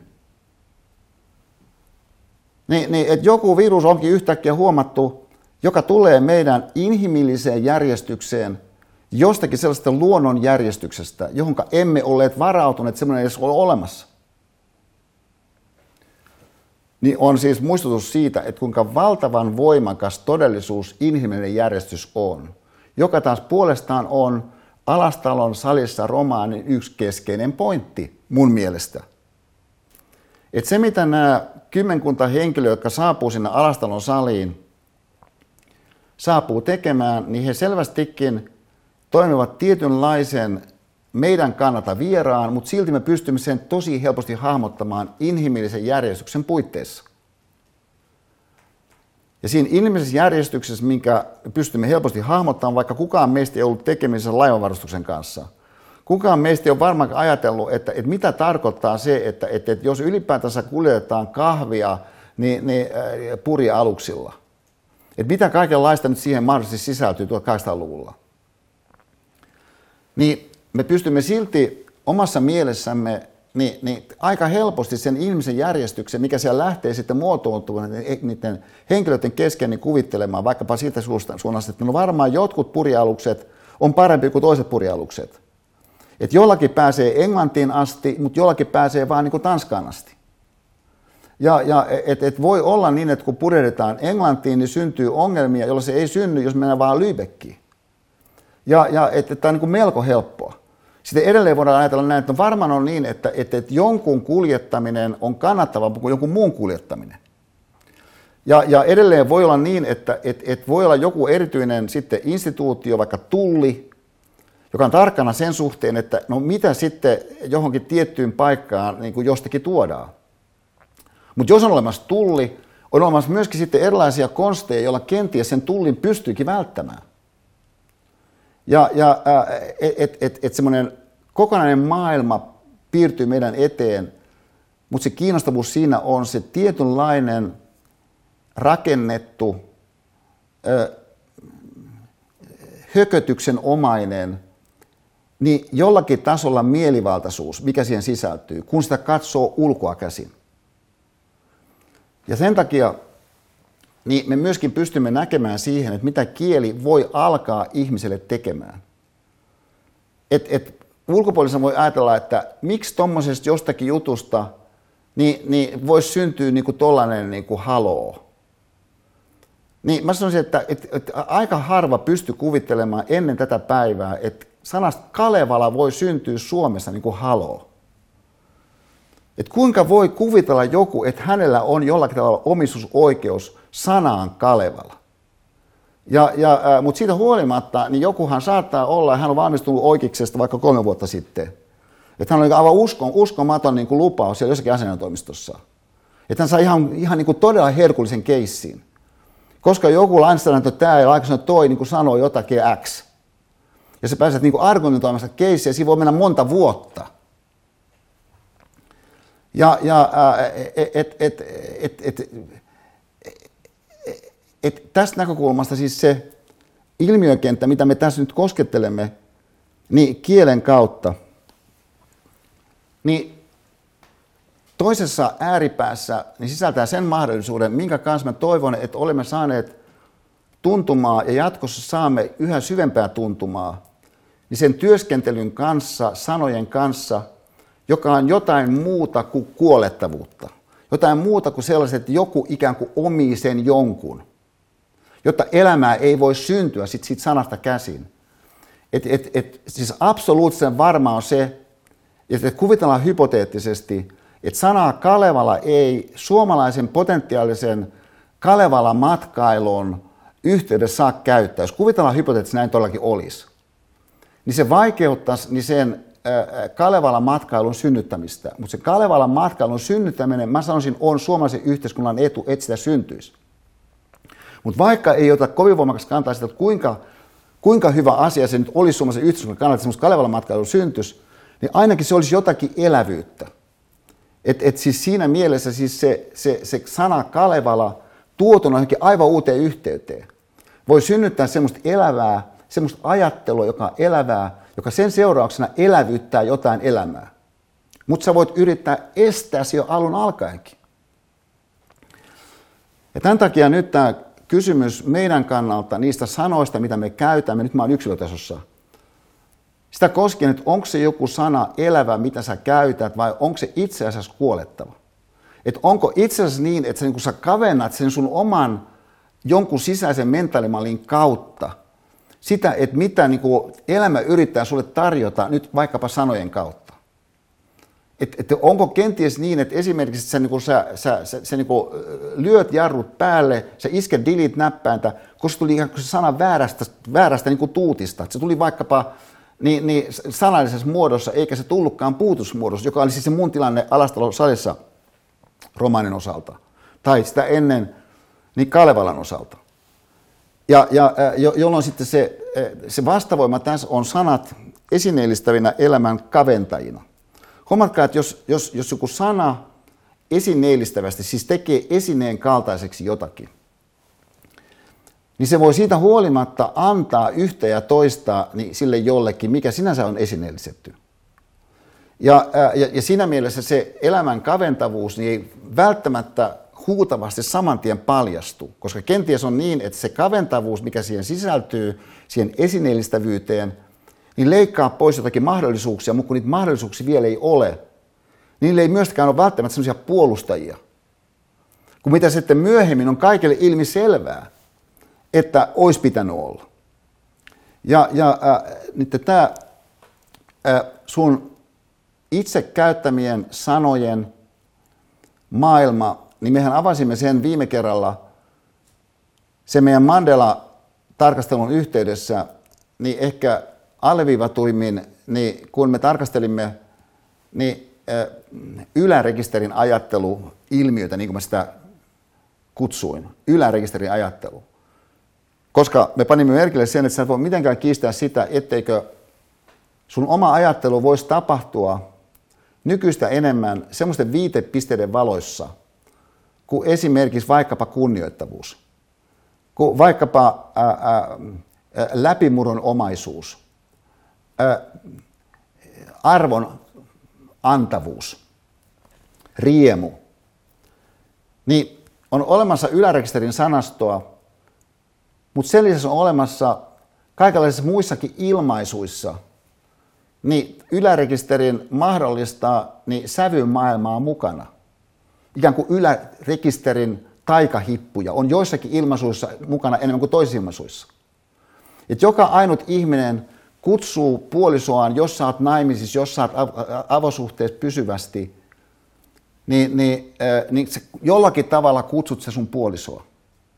Jotkut ilmaisut, mitä sä käytät sun puolisosta, sisältää enemmän ylärekisterin taikahippua kuin toiset. Siis kukaan ei voi kiistää, että sun omassa ajattelussa voisi ajatella jollakin vähän toisella ilmaisulla, kun sä nyt automaattisesti teet. Se on ihan täysin mahdollista, että sä puhut niistä ihmisistä, kenen kanssa olet tekemisissä, oikeastaan huomattavan esineellistävästi. Että sun tapas puhua, sun tapas siis niiltä osin hahmottaa niitä ihmisiä, kenen kanssa tekemisissä, saattaa antaa heidät sulle itselle, siihen sun kokemusmaailmaan siis, niin loppujen lopuksi aika esineen kaltaisina, erotuksena ihmisolentoina. Ja, ja se, että jos se, antaa, jos se antaa heidät ihmisolentoina, tarkoittaa, että heihin liittyy jotain sellaista itseisarvoisuutta, siis jotain sellaista niin kuin peruuttamattomasti arvokasta. Että sen seurauksena se tapa, millä sä puhut, niin, niin, äh, niin sen tulisi heijastella sitä sun mielessä syvällisesti kokemaa niin, niin ylärekisterin hahmotusta niistä ihmisolennoista, kenen kanssa olet tekemisissä, itse niin kuin elämän prosessista, minkä kanssa olet tekemisissä. Et, et, et siis tämä tää, niin ajattelun ylärekisterin maailma, jota avasimme Mandela-esimerkin kautta, niin tässä kohdassa tekee siis paluun tähän meidän tarkasteluun. Ja sen keskeinen ke- ke- keskeinen äh, tällainen huutomerkki sisältö mun mielestä meidän kannalta tässä kohdassa, niin on se, että et, et, et, et, et jos me haluamme onnistua jossakin sellaisessa toimeliaisuudessa, siis semmoisessa tekemisessä, joka tosiasiallisesti synnyttää parempaa elämää, niin meidän täytyy py- kyetä ajattelemaan nykyistä paremmin. Mutta silloin meidän täytyy myöskin kyetä ajattelemaan meidän ajattelua, mutta yksi muoto, missä meidän ajattelu tapahtuu, on se sanasto, missä meidän ajattelu tapahtuu. Ja, ja, ja sitä kautta myöskin sitten edes sen mahdollisuuden kokeilu, että, että joku toisenlainen tapa ajatella hetkellisesti edes voisi toteutua. Sen kautta, että et, et, et sä annat sun ajattelun viipyä, jolloin sieltä voi yhtäkkiä niin, niin jotakin avautua sellaista, niin, niin, joka viekin sitä sun ajatusta toiseen suuntaan, joka siis tapahtuu tällainen viipyily kenties niin, niin luonnollisemmin ja, ja jotenkin niin kuin inhimillis-sosiaalisesti niin, niin, äh, automaattisemmin semmoisessa tilanteessa, missä sä oot tekemisissä jonkun toisen ihmisen kanssa, niin, niin, niin semmoisessa yhteisessä ää, paikallisuudessa, mikä kun toinen ihminen puhuu sun kanssa, niin, niin synnyttää, joka on tämän, tämän, niin tämän suunnisen kulttuurin, niin, niin se perimmäinen tapahtumisen tilanne ja siinä mielessä ikään kuin se, se, se niin kuin alkuperäinen alastalon sali. Ponksuat ystävät. Siihen mä olisin pistänyt pisteen ja kiittänyt tästä ja tämän keskittymisestä tässä ensimmäisessä jaksossa.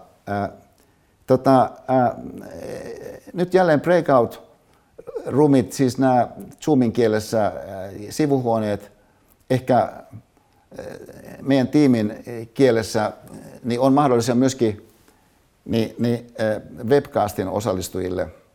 Ja, ja, ja tota, että et, mä näen 50 sivuhuonetta muodostuu nyt tähän, tähän tota, opiskelijaversioon.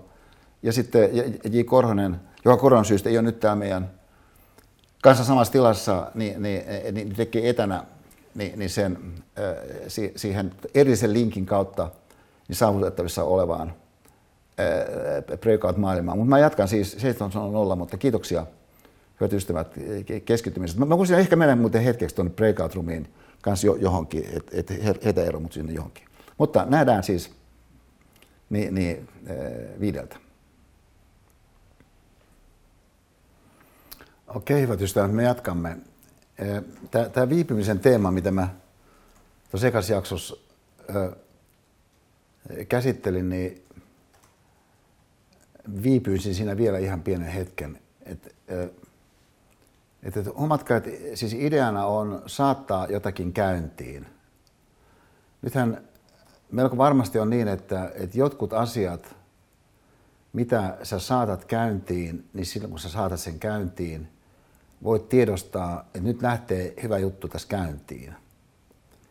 Mutta sitten voi olla sellaista käyntiin saattamista, että, että sulla parhaimmillaankin ainoastaan voi olla jonkinlainen aavistus siitä, että se on jotain hyvää juttua nyt lähes käyntiin. Että se liukuma tai kaari, se, se kehityksen avautuva ilmentyvyys, niin syntyy vasta muiden asioiden kanssa ja ehkä ajan kanssa. Ja näin ollen sitä ei ennakolta pystykään niin kuin ehkä korkeintaan jollakin tavalla aavistelemaan ja ehkä jollakin tavalla toivomaan, mutta voi olla, että ei välttämättä edes sitä. Et voi olla, että sit se, mitä ilmenee loppujen lopuksi on ihmeellisempää kuin mitä olisi voinut kuvitella, kun sitä jotakin sitten jälkeen ajatellen niin, niin saateltiin käyntiin. Niin tämä viipymisen ää, tuotantovoima, jos näin voisi sanoa, on minusta kiinnostava ilmiönä. Ja näin sitten myöskin mahdollisuudet raivata sille tilaa, että yksi semmoinen kirjailija, jota mä itse olen tässä suhteessa niin, niin käyttänyt monta vuotta – Eh, ehkä joku no, kaksi-kolme vuotta nyt, ää, niin on Raakel Liehu. Et, ää, mä tulin tuntemaan Raakel Liehun niin silloin vielä kun mä olin Helsingin yliopistolla ja niin hänen tyttärensä Heidi Liehun niin, niin kautta, kun oli kunnia olla Heidin väitöskirjan ohjaaja Helsingin yliopistolla, siis va, val, valtavan luova, rohkea ajattelija, kirjailija, runoilija, myöskin Heidi. Niin, mutta Raakelilla on tällainen kokoelma hänen runojaan, kun siis runo 1974-1997,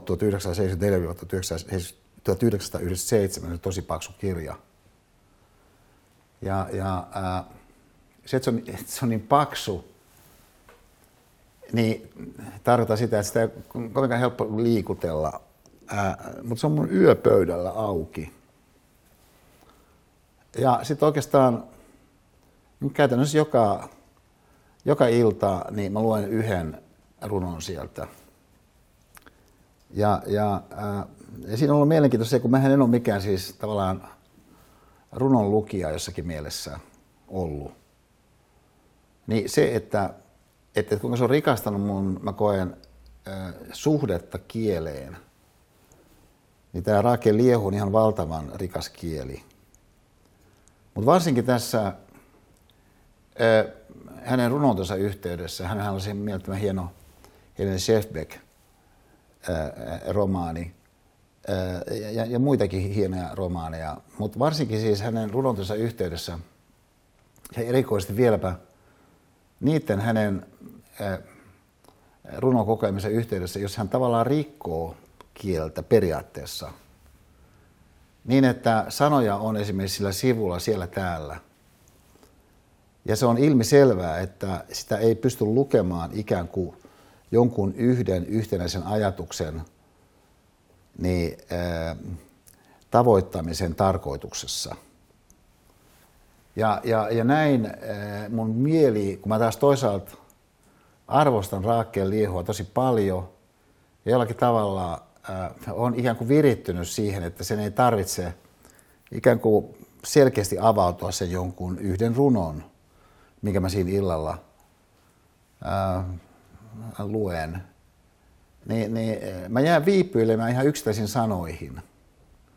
Ja myöskin sitten, mikä on mielenkiintoista, se tapa, mikä Raakeilla joissakin niissä runoissa on, että hän sidottelee niitä sanoja sinne tänne, myöskin avaruudellisesti sille sivulle. Edesauttaa sitä, että se voi jäädä viipyilemään niiden sanojen väliin ja jotenkin katselemaan niitä molempia sanoja, mistä ollaan tulossa minne ollaan menossa. Ja myöskin sitten yhdellä silmäyksellä avautuu sekin, että mistä ollaan vähän pidempäänkin tulossa, muutama sana aikaisemmin tulossa tai rivi tai minne ollaan menossa. Niin siis tällainen viipyvyyden, viipeily, viipymisen kanssa työskentely asia, niin, niin oli jännä, kun sitten mä oon lukenut näitä Walter Kilven kirjeitä, johon viittasin ensimmäisessä jaksossa – ja mistä se yksi lainaus oli, jota siis on ö, julkaistu hänen kuolemansa jälkeen niin, niin, enemmänkin. Ja, ja sitten siellä on yksi tällainen keskustelu, mikä hänellä on kustantajansa kanssa, kun hän on harmissaan siitä, että, että kun näitä, näitä hänen ei kovinkaan paljon myydä ja, ja siinä mielessä – paljonkaan lueta. Ja, ja tietysti jokainen kirjailija haluaisi, että et, et, et, et hänen kirjansa löytäisi lukijat. Ja, ää, ja ihan ymmärrettävästi tämmöinen Walter Kilpi, joka mielestään on, ja mun mielestä perustellusti Aleksis Kivenveroinen siinä suuruudessa. Niin, niin, ää, siis hän ei ole mun mielestä ikään kuin tällainen ää, väärin ymmärretty nerotyyppi, vaan, vaan mun mielestä hän on aika realistinen siihen nähden, mitä hän on tekemässä. Niin hän siis käy kirjeenvaihtoa kustantajansa kanssa ja tuo esiin tämän, että et, et, et, et, et, et kuinka on mahdollista, että näitä ei, ää, myydä kuin tämä jokunen sata esimerkiksi. Ja sitten tämä kustantaja hyvin tyylikkäästi sinällään tuo esiin niitä varauksia, mitä ihmisillä on näistä hänen kirjoistaan ja tuo esimerkiksi ne runot, mitä niihin sisältyy. Et, että, tässä ei ole puhe nyt Alastalon salissa teoksessa, jos ei ole runoja, niin, mutta jossakin toisessa on runoja. Että et, et voisiko niitä runoja nyt kuitenkin sitten poistaa, niin sitä hyvin voimakkaasti Kilpi reagoi tähän, että niitä ei voi poistaa. Ja, ja, ja, ja sitten esittää siis tällaisen Musta aika hieno näkökulma kaiken kaikkiaan sitä koskien, että, että, mitä joku tietty runo esimerkiksi siellä jossakin kokonaisuudessa kertoo. Niin hän kirjoittaa näin, että ää, runoriv, runorivini, ne ovat mieltä ja ääntä, siis omakkaan ääntä, nyt puhutaan kuitenkin kirjoitetusta kielestä.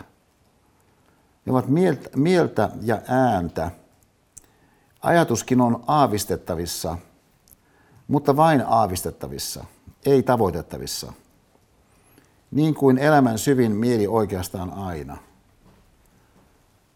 Niin musta niin aikamoinen toteamus, että jos ajatellaan, että olisi filosofinen luento, sanan filosofia jossakin sellaisessa antiikkisen filosofian lupauksen mielessä, jossa ideana siis ei ole opettajaltakin valmista sisältöä, vaan luoda ikään kuin sokraattinen tilanne, jossa ihminen voi jollakin tavalla ää, omassa mielessään kytkeytyä johonkin sellaisiin syvempiin ajatuksiin, minkä kautta sitten se ihminen voi elää parempaa elämää. Jos kuvitellaan, että tällainen tilanne olisi jonkun luennon yhteydessä, niin voisi sanoa, että silloin voisi olla tilanne, että siinä olisi mieltä ja ääntä.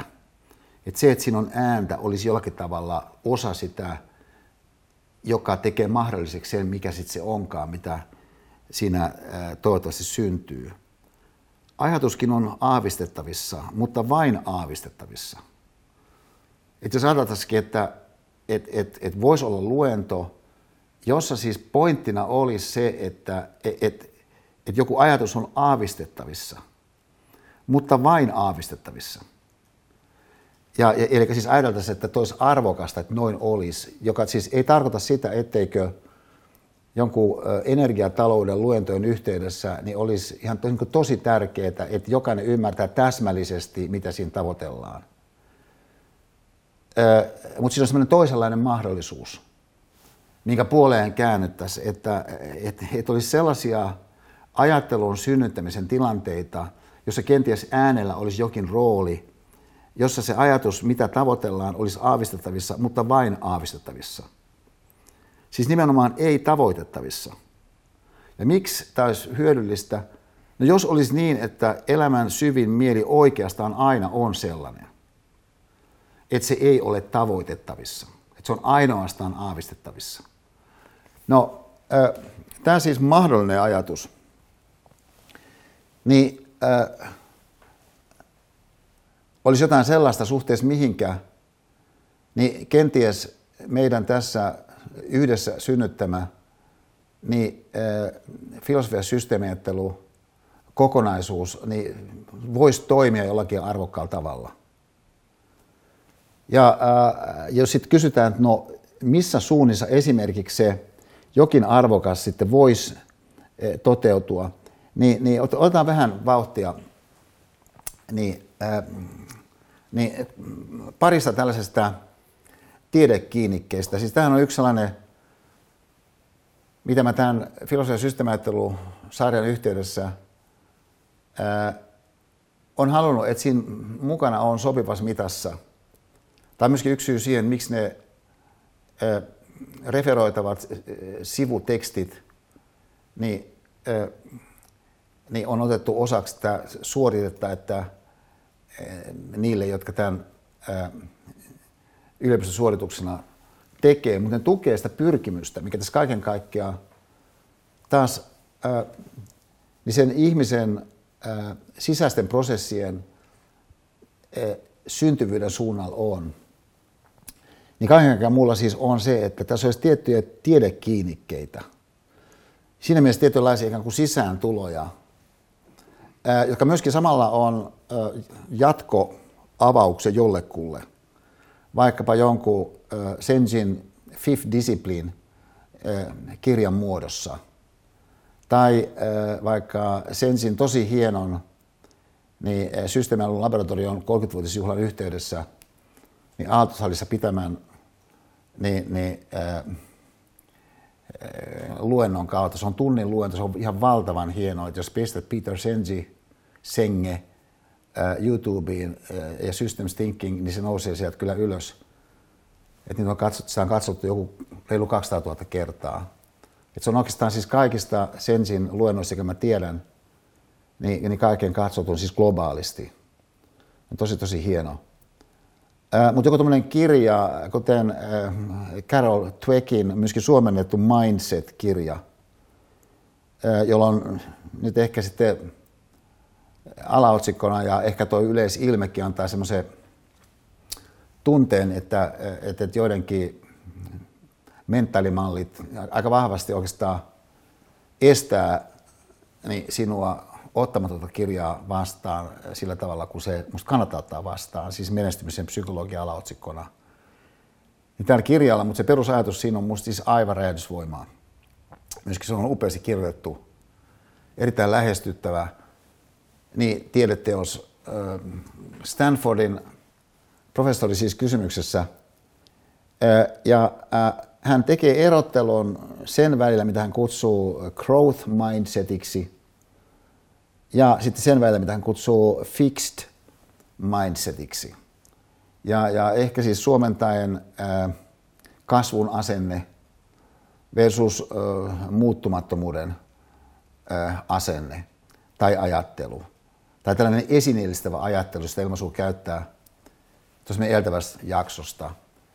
Ää, niin tämä erottelu on musta valtavan, valtavan perustavaa, koska se saattaa olla, että sulta itseltäsi huomaamatta sä saatat olla yllättävän pitkälti niin jollakin sun ö, mentaalimalleilla kiinni itse asiassa niin tuommoisessa jähmettyneisyyksien esineellistävässä ajattelussa niin itseäsi ja itse elämää koskien. Ja mä sanoisin, että organisaation maailmassa, liike-elämässä, niin tämä on pikemminkin niin, niin sääntö kuin poikkeus. Sitäkin huolimatta, että toki haetaan kasvua, mutta sitä kasvua haetaan vain tiettyjen ulottuvuuksien osalta. Sen sijaan monia muita ulottuvuuksia nimenomaan halutaan pitää ihan täysin kiinnitettyinä ja siinä mielessä esineen kaltaisia, jonka taas kautta niitä pystytään käsittelemään eri tavalla, esimerkiksi numeraalisesti, kuin muuten olisi mahdollista. Ja, ää, joka taas on sitten edullista mekaanisen asioiden tarkastelun kannalta se, se jossakin ryhmässä, mistä päätetään asioita, kun asioita voidaan katsoa niin, niin numeroiden kautta ja uskoa, että kaikkein olennainen on nyt meillä tässä hyppysissä, kun meillä on nämä numerot sit jostakin asiasta. Niin tämä growth mindset, jota myöskin sitten Dweck kutsuu paikoin incremental mindset, niin oli musta jännä ilmaisu tämä incremental siinä, koska se ikään kuin kuulosti semmoiselle, että onko mä innostunut tuosta. Tavallaan tuolla niin kuin vähittäinen, pikkuhiljaa. Että et mä oon kuitenkin sellainen äh, ehkä, ehkä vähän tällainen dramaturginen henkilö tai, tai äh, tarinallisesti innostunut äh, taipumukseltani henkilö. Et sen takia siis incremental mindset, mulle tuntui siltä, että no haluaisin, että mulla olisi niin incremental mindset.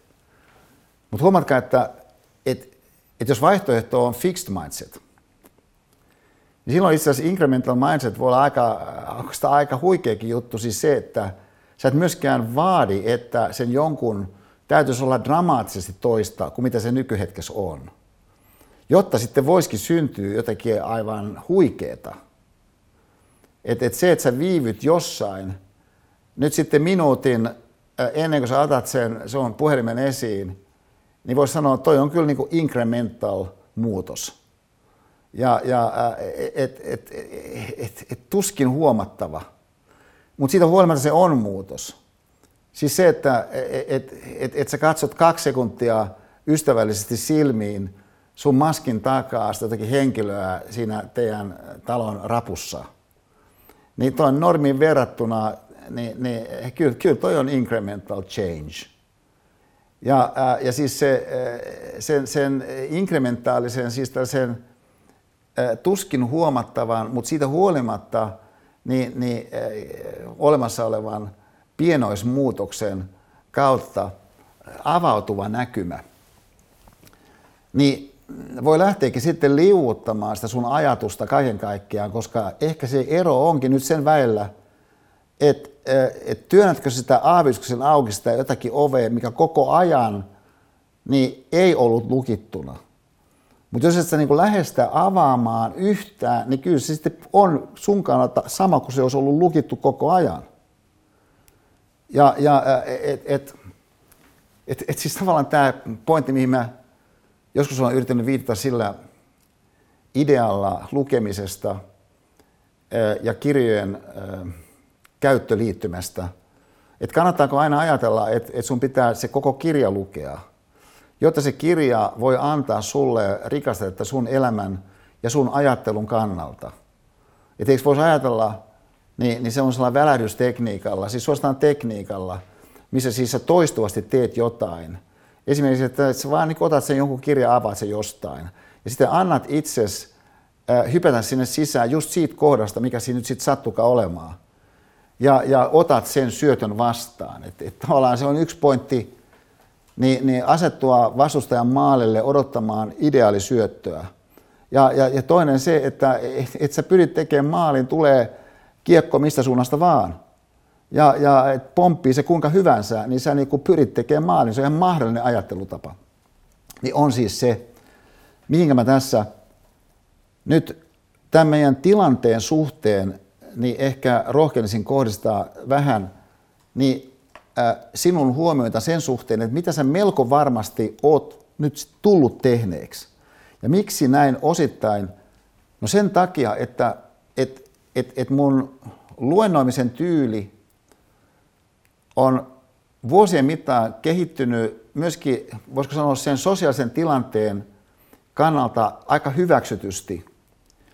Jossa siis se hyväksyvyys silloin, kun ollaan salissa ja se on kuusta ihmistä, on aistettavissa reaaliaikaisesti, kun ihmiset eivät näytä ikään kuin hermostuvan siitä, että kukaan ei oikein tiedä, että missä siinä oikeastaan ollaan siinä luennossa. Että mitä siinä edes käsitellään.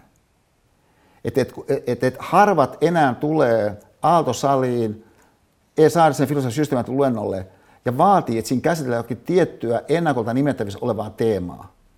Niin tämän seurauksena niin voi olla, että, että, että ihmiset siinä sen tilanteen kautta tulevat niin vähän työntäneeksi jotakin ovea auki, jossakin ehkä hengessä, mitä normissa he eivät olisi tehneet. Mutta sitten kun se ovi siinä aukeaa, niin se tilanne ehkäkin antaa tällaiselle viipyvyydelle siinä raossa vähän tilaa. Aivan erityisesti sen ilmiökennän osalta, ja nyt tulee tämä mun toinen tällainen tiedesukellus. Tuo Dwekin kirja on, on aika lailla lukijaystävällinen, että et se on sellainen äh, äh, tällaisen huippujenkki äh, proffan parhaiten perinteiden nykypäivänä mukaista – et koska monet heistä niin, niin on, on siis sellaisia, että paitsi että ne on briljantteja tutkijoita ja skolaareja, he niin kirjoittaa tosi vetävästi. No tämä Mary Helen Immordino Young, niin tässä kirjassa sinänsä kirjoittaa upealla tavalla, mutta nämä on itse tiedekirjoituksia, itse tiedetekstejä, niin siinä suhteessa tämä on ää, astetta ää, ää, raskaampaa kamaa noin nopeasti ainakin sinne sisälle hypäten – lukea, mutta hän erottelee tässä niin myöskin muiden tutkijoiden töihin liittyen, niin Mary Helen Imodino Young, niin kaksi tällaista järjestelmää, jota meidän ei tule sekoittaa Kahnemanin artikloimiin systeemi 1, systeemi 2 tai järjestelmä 1, järjestelmä 2 erotteluun, vaan tässä nyt puhutaankin siitä tilanteesta, ja nyt hän katsoo asetelmaa niin aivan erityisesti niin, niin aivotutkimuksen suunnasta. Et silloin kun sä oot suuntautunut tehtäviin, niin eri aivoalueet välkkyy, kun siellä on tietynlaisia antureita, kun silloin kun sä oot suuntautunut sisäänpäin. Ja, ja, ja tietenkin tällainen sisäänpäin suuntautuneisuus niin, niin äh, siinäkin on monia muotoja. Jokuhan voi olla, että hän ankarasti miettii jotakin tiettyä asiaa. Ja on siinä mielessä sisäänpäin suuntautunut. Hän on silloin sisäänpäin suuntautunut suhteessa johonkin tehtävään, joku pulma, mikä pitää ratkaista. Mutta se aidoin tilanne tästä sisäänpäin suuntautuneisuudesta on sellainen, missä se henkilö jollakin tavalla vaan on ikään kuin ajatuksissaan, vähän niin kuin uppoutuneena niin, että, että hän pystyy viipyilemään ihan mitä nyt sitten onkaan siinä, mitä tulee mieleen. Ja, ja, ja jolloin siis se lepotila, missä hän on, on lepotilaa tehtävistä tai suoritteista. Joka siis on siis se tila, missä kun ihminen on nyt vaikka ulkoiluttamassa koiraa, niin hyvinkin henkilölle voi syntyä. Että et sä tavallaan annat itses olla niin sun mielen, sun aivojen kannalta aika lailla lepotilassa. Ja, ja no sitten kiinnostava asia on se, että, että kun katsotaan tilannetta, niin, niin sosiaalisen tunnen neurotieteen näkökulmasta, joka on se, mistä siis Imondino Young asioita haluaa tarkastella, niin tämä lepotila osoittautuu, että onkin aivan ällistyttävän merkityksellinen. Muun muassa moraalikantoja muodostettaessa, tulevaisuutta kuviteltaessa ja oman ihmisyyden tiedostamisessa. Tietenkin intuitiivisesti, jos ajattelet, mitä sun ihmisyys tarkoittaa, niin minimihavainto on, että no varmaankin se on jotain enemmän kuin vain, että sä suoritat jotakin suoritteita. Et vaikka sä oot kuinka loistokas suorittaja tahansa, niin kyllähän sen, sen tajuat, että elämä on nyt enemmän kuin vain näitä suoritteita. Ja, ää, ja tässä suhteessa niin voisi sanoa, että no, se jonkun enemmän tarkasteleminen, niin, niin, ää, niin, niin hyvinkin voi sitten sisältää siitä sun myöskin aivomassasta, niin kannattaa ottaa käyttöön sellaisia osioita, mitkä ei ole käytössä – niin, niin silloin kun sä oot suuntautunut nimenomaan tekemään jotakin fokusoitua tehtävää. Mutta tämä tarkoittaa sitä, että niin sanottu lepotila, niin näin ollen ei olekaan toimettomuutta. Koska se voi olla, että nyt kun sun mieli siinä niin sanotussa lepotilassa on, niin se voi lähteä ikään kuin käyskentelemään. Ja kun se lähtee käyskentelemään, niin se voikin sitten toimia ihan ällistyttävän rakentavasti myöhemmin osoittautuu niin myöskin joidenkin tehtävien kannalta. Ja, ja että et sä ikään kuin viritit itseäsi, mutta silloin kun sä viritit itseäsi, sä et tiennyt, että sä virität itseäsi. Ja, ja äh, että sä vaan jälkeen ajatellen de facto viritit itseäsi. Ja, ja että et, et, et, et, tavallaan sun niin mieli sai tilaa käyskennellä. Ja, ja kun se sai tilaa käyskennellä, niin, niin se sai myöskin tilaa sitten muodostaa sellaisia yhteyksiä – jota se ei olisi ymmärrettävästi lähtenyt muodostamaan niitä yhteyksiä, jos pointtina olisi ollut esimerkiksi ratkaista joku tietty ongelma. Koska se jonkun tietyn ongelman ratkaisemisen kannalta se olisi ollut selvä sidesteppi. Että miksi lähteä sinne kuljeskelemaan kaikenlaisille sivupoluille. Siis tämähän on semmoinen ilmiö, mikä vuosien mittaan varsinkin äh, siinä, mitä äh, mä oon kutsunut Pafos-seminaariksi, siis mun viikon seminaari Kyproksella Pafoksella – jota 53 me järjestimme tähän mennessä, emmekä tiedä jatkuuko se. Mutta joka tavalla siitä oli 53, niin monet sanoivat, että se kestää viikon. Että et, et niissä äh, Esan luennoissa niin, niin, niin oli niinku, äh, hämmästyttävää se, että kun monasti mentiin sivupolulle ja sitten sivupolun sivupolun sivupolulle, että sieltä kuitenkin loppujen lopuksi aina sitten päädyttiinkin johonkin pääväylälle. Ja, ja äh, niin on mun kannalta ihan tosi tällainen kaunis ö, kiitos. Että mä toivon, että noin just nimenomaan olisi. Että me tässä suhteessa niin, niin rohkaistuisimme niin, niin, niin, niin sen tilanteen mukana niin myöskin menemään sivupolun sivupoluille. Mutta silloin kun sä olet tietynlaisessa lepotilassa suhteessa tehtäviin, niin tämä mahdollisuus avautuu. Ja nyt tämän filosofian systeemiajattelu luentosarjan sisällä, toki se on selvää niille, jotka seuraa tätä webcastina ja, ja eivät aiokaan suorittaa tätä, niin kun tässä kuitenkin on siis se suori, yliopistollisen suorituksen ulottuvuus myös mukana, niin silti tässä on ihan ratkaisevan tärkeää se, että näiden luentoosuuksien sisällä kysymys ei ole jonkun ennakolta nimettävissä olevan ja sitä kautta myöhemmin tarkistettavan suorittamisesta. Siitä siis ei ole kysymys. Mutta koska mä sanoisin, että se melko varmasti kokemuksellisesti aistit, että siitä ei ole kysymys, niin silloin se tarkoittaa sun kannalta, että sä pääset johonkin semmoiseen tilaan, mitä tässä Imodino Young kutsuu täksi default moodiksi, tästä, tästä lepotilaksi. Että sä oot jollakin tavalla levossa suhteessa erilaisiin sellaisiin tehtävällisyyksiin, jotka helposti varastaa sun kaiken aivokapasiteetin silloin, kun sä vaan pienessä mitassa muistat, että ne on olemassa. Jonka takia myöskin sitten se viipyminen tässä tilanteessa niin voi tämän äh, ilmiön kannalta niin olla ratkaisevan tärkeää, mutta se on hankalaa toteuttaa.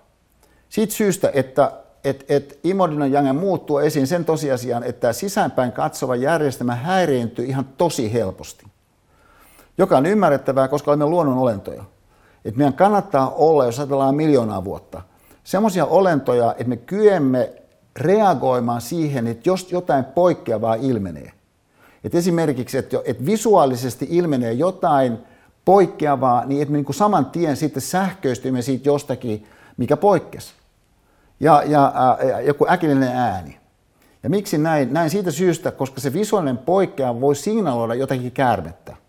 Ja, ja, ja, ja siis että monet vaarat on sellaisia, että ne on niin kuin itsessään pieniä, mutta siitä huolimatta niin meidän kannattaa reagoida niihin niin, niin silmäräpäyksessä.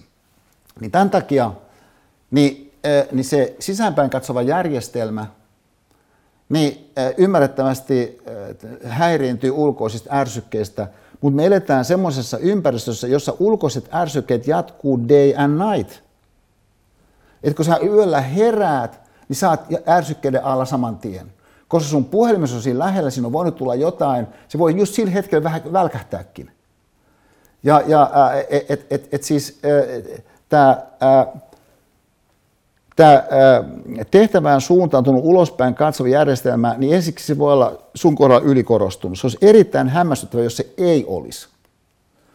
Koska meidän elämän muoto on niin valtavasti virittynyt erilaisten tehtävällisyyksien ja suorittamisten ympärille.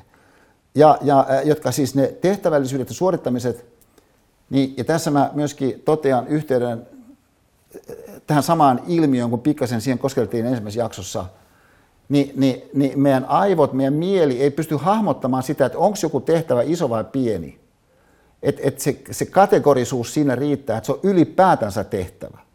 Se, että se niin joku vihreä valo jossakin välkähti, niin, niin saa sut jo suuntautumaan tietyllä moodilla, tietyllä virittyneisyydellä siihen, joka vie sut pois siitä toisesta muodista, missä mahdollisesti suuren vaivalla se tilanteen synnyttää hetki sitten olit. Ja, ja, ää, ja, ja tämän kaiken seurauksena, niin luultavasti sä olet sekä kulttuurillisista syistä, että sitten ää, niin, niin sen, miten sun elämä on organisoitunut niin aiheutuvista syistä, niin ylen katseellinen sun omaan sisäänpäin katsovaan järjestelmään. Siis ylen katseellinen siinä mielessä, että sä elät semmoisessa kulttuurissa, jossa ihmiset ei hirmuisesti ää, keskenään – niin, niin merkityksellisiä näkökulmia, jotka liittyy niin, niin jollakin tavalla siis sellaisiin eh, syvempiin ihmisen sisäisyyden ilmiöihin, joihin henkilö voi, voi jonkun reflektoinnin seurauksena niin saada yhteyttä.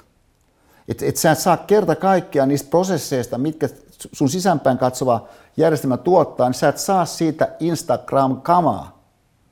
Että se on niin erittäin vaikea johonkin WhatsAppiin kirjoittaa jotakin briljanttia, joka niin sähköistää porukat. Ja, ja, ja sitten samanaikaisesti sen kanssa, niin sun ulkoinen todellisuus on tosi voimakkaasti niin, niin erilaisia ulkoisia ärsykkeitä siten synnyttävä, että sen seurauksena, vaikka sä olisit onnistunut olemaan hetken aikaa niin sisäänpäin katsovan järjestelmän niin, niin, puitteissa liikenteessä, niin se häiriintyy. Ja sitten sen lisäksi, niin et, et, et olisi mielen vaeltelun laajalti pidetä arvokkaana. Et, et, et se, et, jos mä sanoisin vähän toista suunnasta, nyt me olemme luontomuodon puitteissa, kun tässä toimimme. Olemme yliopistollisen luontomuodon puitteissa vielä niin kuin tarkemmin puhuen. No nyt yliopistollisessa luontomuodossa lähtökohtaisesti idea on käydä läpi luennoitsijan toimesta sisältöjä – jotka oletettavasti on sellaisia, että hän hallitsee ne sisällöt. Niin semmoisella tavalla, että osallistujien kannattaa sisäistää ne sisällöt, mitkä tämä puhuja hallitsee. Ja, ja et, et, just Aalto-yliopisto, siis siellä on aivan fantastista asiantuntemusta, aivan niin huikeata maailmanluokan niin, niin, osaamista. että et sä meet sinne jonnekin professori Lundin luennolle, niin sun kannattaa kuunnella, mitä hän sanoo. Sen sijaan, että sä annat sun mielen vaellella sinne tänne. Mutta tämä meidän pyrkimys on erilainen. Että tämä meidän pyrkimys on sellainen pyrkimys, jossa sun mielenvaeltelu nimenomaan on hyödyllistä. Ja miten se sitten on hyödyllistä? No sitä ei tiedä siinä hetkessä, kun se tapahtuu, koska sen koko pointti on, että jotakin saattaakin sitten pohjustua. Ja, ja, ja tietyllä viiveellä jotakin sitten ilmenee. Ja, ja että et, et, et, joku juttu, mikä ilmenee viiveellä, no mä oon huomannut, kun mä oon valmistellut tätä filosofia systeemiajattelu 2021 sarjaa, nyt ajatellen, että tämä on viimeinen kerta, kun mä pidän tämän Otaniemessä, tai nyt tästä tapauksessa Zoomin läpi, mutta olette Aaltoviston professorina, niin on aiheuttanut sen, että et, et on, on myöskin sitten esittäytynyt mun menneisyydestä kaikenlaisia juttuja ikään kuin tarkasteluun. Että jotenkin mun mieli on jäänyt viipymään johonkin, mikä on pulpahtanut jotenkin esiin. Niin vaikka 80-luvulta. Ja, ja sitten se joku juttu, mikä on pulpahtanut esiin 80-luvulla, niin on sitten äh, mahdollistanut sen, että se joku juttu, mikä 80-luvulla jäi ihan, ihan niin syrjään mulla, niin, niin kuitenkin yhtäkkiä niin löytääkin tiensä siitä keskiöstä nyt. Ja näin sitten jotain niin voi lähteä siinä nykyhetkessä äh, syntymään. Niin, äh, niin, niin, niin tämän, tämän, tämän, tota, äh, tämän kaiken voisi ehkä vähän toisella tavalla äh, ilmaista seuraavasti. Ja nyt mä tässä äh, hyppään semmoiseen äh, kohtaan, joka, joka, joka tota, on, no, tämä liikuttaa monella tavalla mua. Et, äh,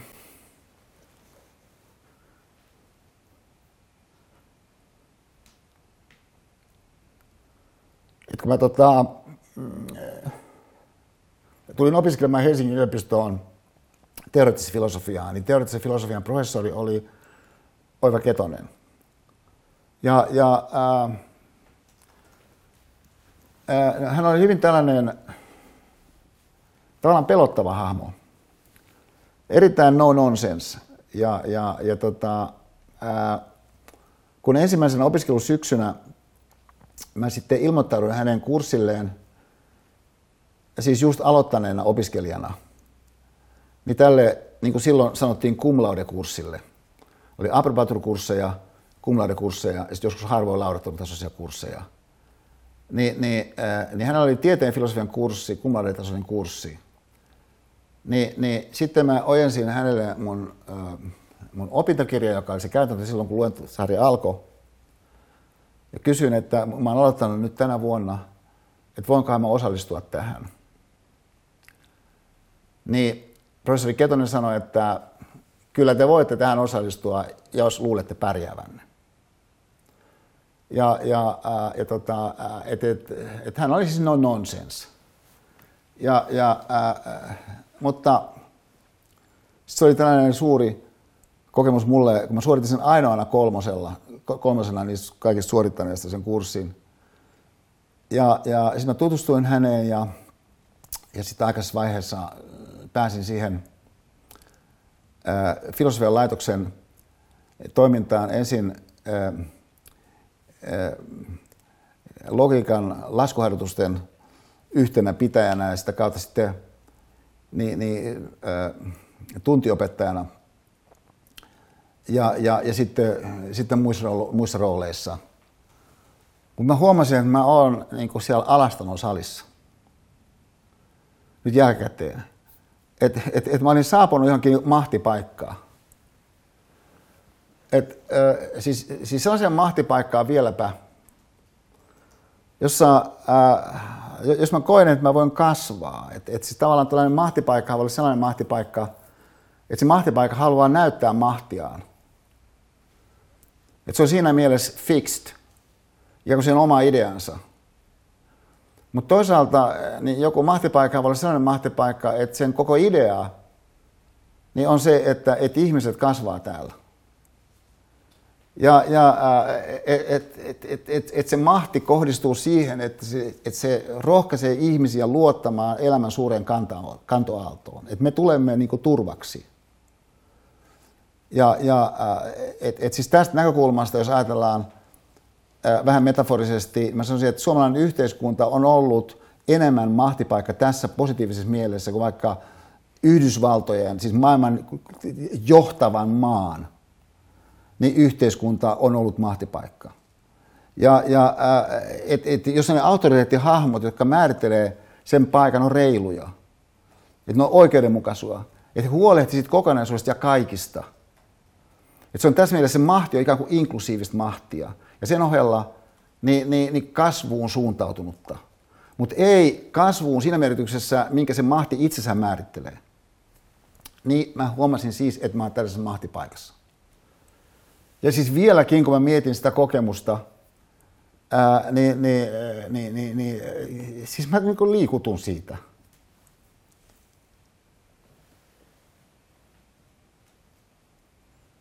Koska se on niin paljon sattumanvarasta, jos ajatellaan kaiken kaikkiaan. mutta ennen kaikkea sellaista, mikä ei niin minkään asti riippunut Esaarisesta. Että mä olin ihan täysin niin sen armoilla tässä mielessä. Että se olisi voinut olla jotain muuta kuin nyt se de facto oli. No, professori Ketonen jäi eläkkeelle jokseenkin niin pian kuin hän pystyi jäämään eläkkeelle. Hän halusi kirjoittaa suomeksi ja, ja vapaana niistä äh, sen viran velvoitteista.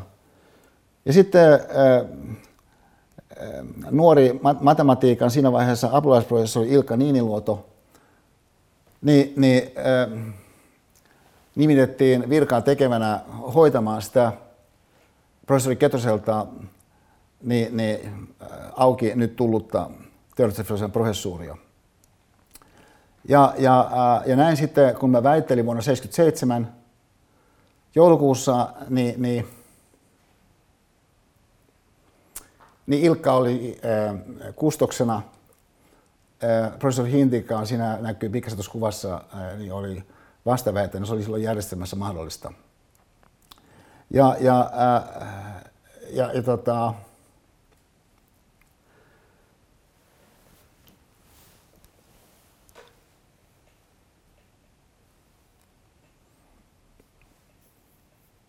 Ja nyt jälkeen ajatellen, niin nämä kolme henkilöä määritteli siinä voisiko sanoa, siinä mun henkilöhistorian alaston salissa sen, sen luotettavuuden ö, tukipilariston, joka ei niin koskaan horjunut. Ja, ja et, et sitten myöhemmin, siis Ilkka, mä olin tutustunut häneen silloin ensimmäisen opiskeluvuonna myös. Ää, ja, ja äh, äh, niin sitten hänet nimitettiin siihen Ketosen virkaan. Ja, ja, ja hän teki siitä Ketosen virasta. Käsi sitten, ja se jatkuu edelleen, hän on nyt akateemikko Ilkka, niin, niin siis aivan ainutlaatuisen niin elämäntyön.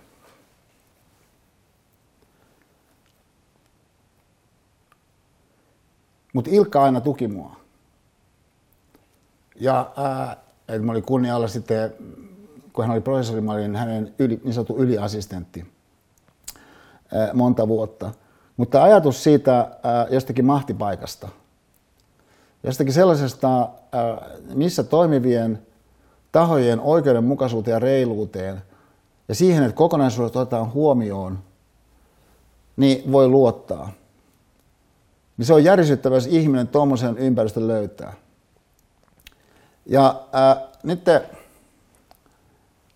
tässä romaanissa äh, Alastalon salissa, niin ne äh, henkilöhahmot, jotka sinne sitten esittäytyvät niiden erilaisten äh, sisäkertomusten kautta, mutta toisaalta myöskin sitten niiden erilaisten äh, tapahtumien kautta, jotka sinällään siinä suoranaisesti eivät tapahdu, mutta jotka kuitenkin niin tehdään lukijalle tiettäväksi.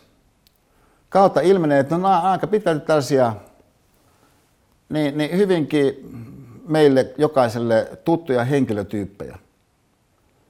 Ja, ja että et, et joku on kaunaisempi kuin joku muu. Jo, joku, joku on pikkusen ovelampi jossakin kuviossa kuin joku toinen on. Mutta kaiken kaikkiaan he kuitenkin niin pyrkii sit loppujen lopuksi johonkin semmoiseen yhteiseen hyvään. Minkä nähden voi sanoa, että no kyllähän toi on semmoinen oikeastaan yksi tapa ajatella niin, niin ihmisen elämää, missä on niin tiettyä kantavuutta. Että pyrittäisiin johonkin yhteiseen hyvään. Ja sitä kautta myöskin sit se kysymys, joka, joka äh, mulle äh, luonnehtii niin, niin, äh, professori Ketosta tai sitten akateemikko Ketosta. Me aina sanottiin Pipsan kanssa, kun me, hän tuli sitten meidän, me, meidän äh, perheystäväksi, niin, niin, äh, niin tähän jollakin tavalla tiivistyy se Ketosen hahmo tähän lauseeseen, mikä tässä on fundamentaalista. Tietysti osana hänen ehkä tällaista pohjalaisesta, pohjalaisesta tavallaan ää, talonpoikaisjuurevuushahmoa. Mutta siis se ää, tarkoitti, kun hän otti jonkun niin 500-sivuisen malliteorian niin valtavan opuksen käteen, niin, niin kysymys, mikä tässä on fundamentaalista, niin teki muuhun suuren vaikutuksen. Että tavallaan noin voidaan lähestyä asioita. Että mikä tässä on fundamentaalista. Ja nyt tämä kysymys siitä, että mikä tässä on fundamentaalista, on siinä suhteessa minusta fundamentaalinen kysymys. Että on aika lailla selvää, että kaikenlaista semmoista tarjoutuu meille tarkasteltavaksi, josta me tiedämme ihan täysin varmasti, että se ei ole fundamentaalista. Mutta se siitä huolimatta niin, niin saattaakin sisältää aikamoisia täkyjä, että sä saatat siellä aikamoisen bad romancein saada käyntiin niin sen jonkun jutun kanssa. Ja, ja, ja, ja siis tässä suhteessa, jos ajatellaan niin, niin, että uudelleen Sokrateen hahmoa, niin, niin, niin Sokrateen hahmon kannalta ehkä kaikkein tärkein yksittäinen teksti niin, niin on Platonin niin, äh, teksti Apologia. Vähän, vähän tavallaan nykyymmärryksen kannalta ajatellen pikkasen hassu nimike, koska kuulostaa ikään kuin kysymyksessä olisi jollakin tavalla anteeksi pyyntö. Kysymys ei ole anteeksi pyyntö joka esimerkiksi tässä Suomenosten kootusteoksessa niin on ensimmäisessä osassa. Siis Platonin kaikki teokset, niin mitä tiedetään on olemassa, on suomennettu korkeatasoisella tavalla. Niin, niin, niin tässä apologiassa, joka kuvaa sen tilanteen, kun Sokrates on syytettynä niin, niin tietyistä asioista niin, niin Ateenassa – ja, ja, ja sitten, ja niin kuin me tiedämme, sitten tämä, tämä, tämä syytös niin, niin ensin johtaa tuomioon, mutta sitten kun siinä on edellisenä vaiheena se, että et, et, no, no, mikä sitten on tuomion sisältö, niin mikä on se rangaistus, mikä hänelle määrätään, niin tapahtuu erilaisia asioita, minkä seurauksena sitten niin se, mitä hänelle määrätään, niin on kuolematuomio. Ja, ja että et, et, et, tavallaan se pallo kasvaa. Ja, ja just semmoisen logiikalla niin kuin pahat pallot saattaa kasvaa. Että tässä tapauksessa 30 henkilöä äänesti Sokratesta vastaan 500. 30. Siis tavallaan meidän kannalta katsoa kaukaa, niin ei nyt iso juttu ole. Miksi olisi voinut äänestää toisinkin noin 30? Niinpä niin. Ja, ja ettei se nyt niin isosti ollut kiinni alun alkaen toi Trumpin nousu. Ja, ja että et kaikenlaista voi tapahtua. Meilläkin on kohta kunnallisvaalit. Ja, ja että et kaikenlaista kiukuttelua voi tapahtua, kaikenlaista flirttailu voi tapahtua. Että hyvä antaa pikku näpäytys Sokrateelle tyyppinen ajattelu on ihan mahdollista. No sitten tässä kuitenkin, kun on, tämä apologia-teksti siis sisältää niin Platonin ö, ylöskirjoittaman kuvauksen tästä oikeudenkäynnistä, niin, ö, niin, niin, ö, niin täällä niin Platon kirjaa, että oikeuden edessä niin Sokrates sanoi näin. Voi sinua, hyvä mies. Ää, olet viisaudestaan ja voimastaan kuulun mahtavan Atenan kansalainen, etkä yhtään häpeä. Haalit itsellesi rahaa, mainetta ja kunniaa, minkä kynnelle kykenet, mutta viisaudesta, totuudesta ja sielusi parantamisesta sinä vähät välität, etkä vaivaa sillä päätäsi ollenkaan.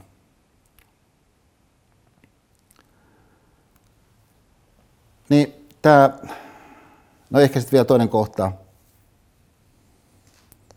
Kierrän kaikkialla vakuuttamassa teille nuorimmasta vanhimpaan, että sielun saamisesta, saamisesta mahdollisimman hyväksi täytyy välittää ennen aineellista hyvinvointia ja rikkautta ja enemmän kuin siitä.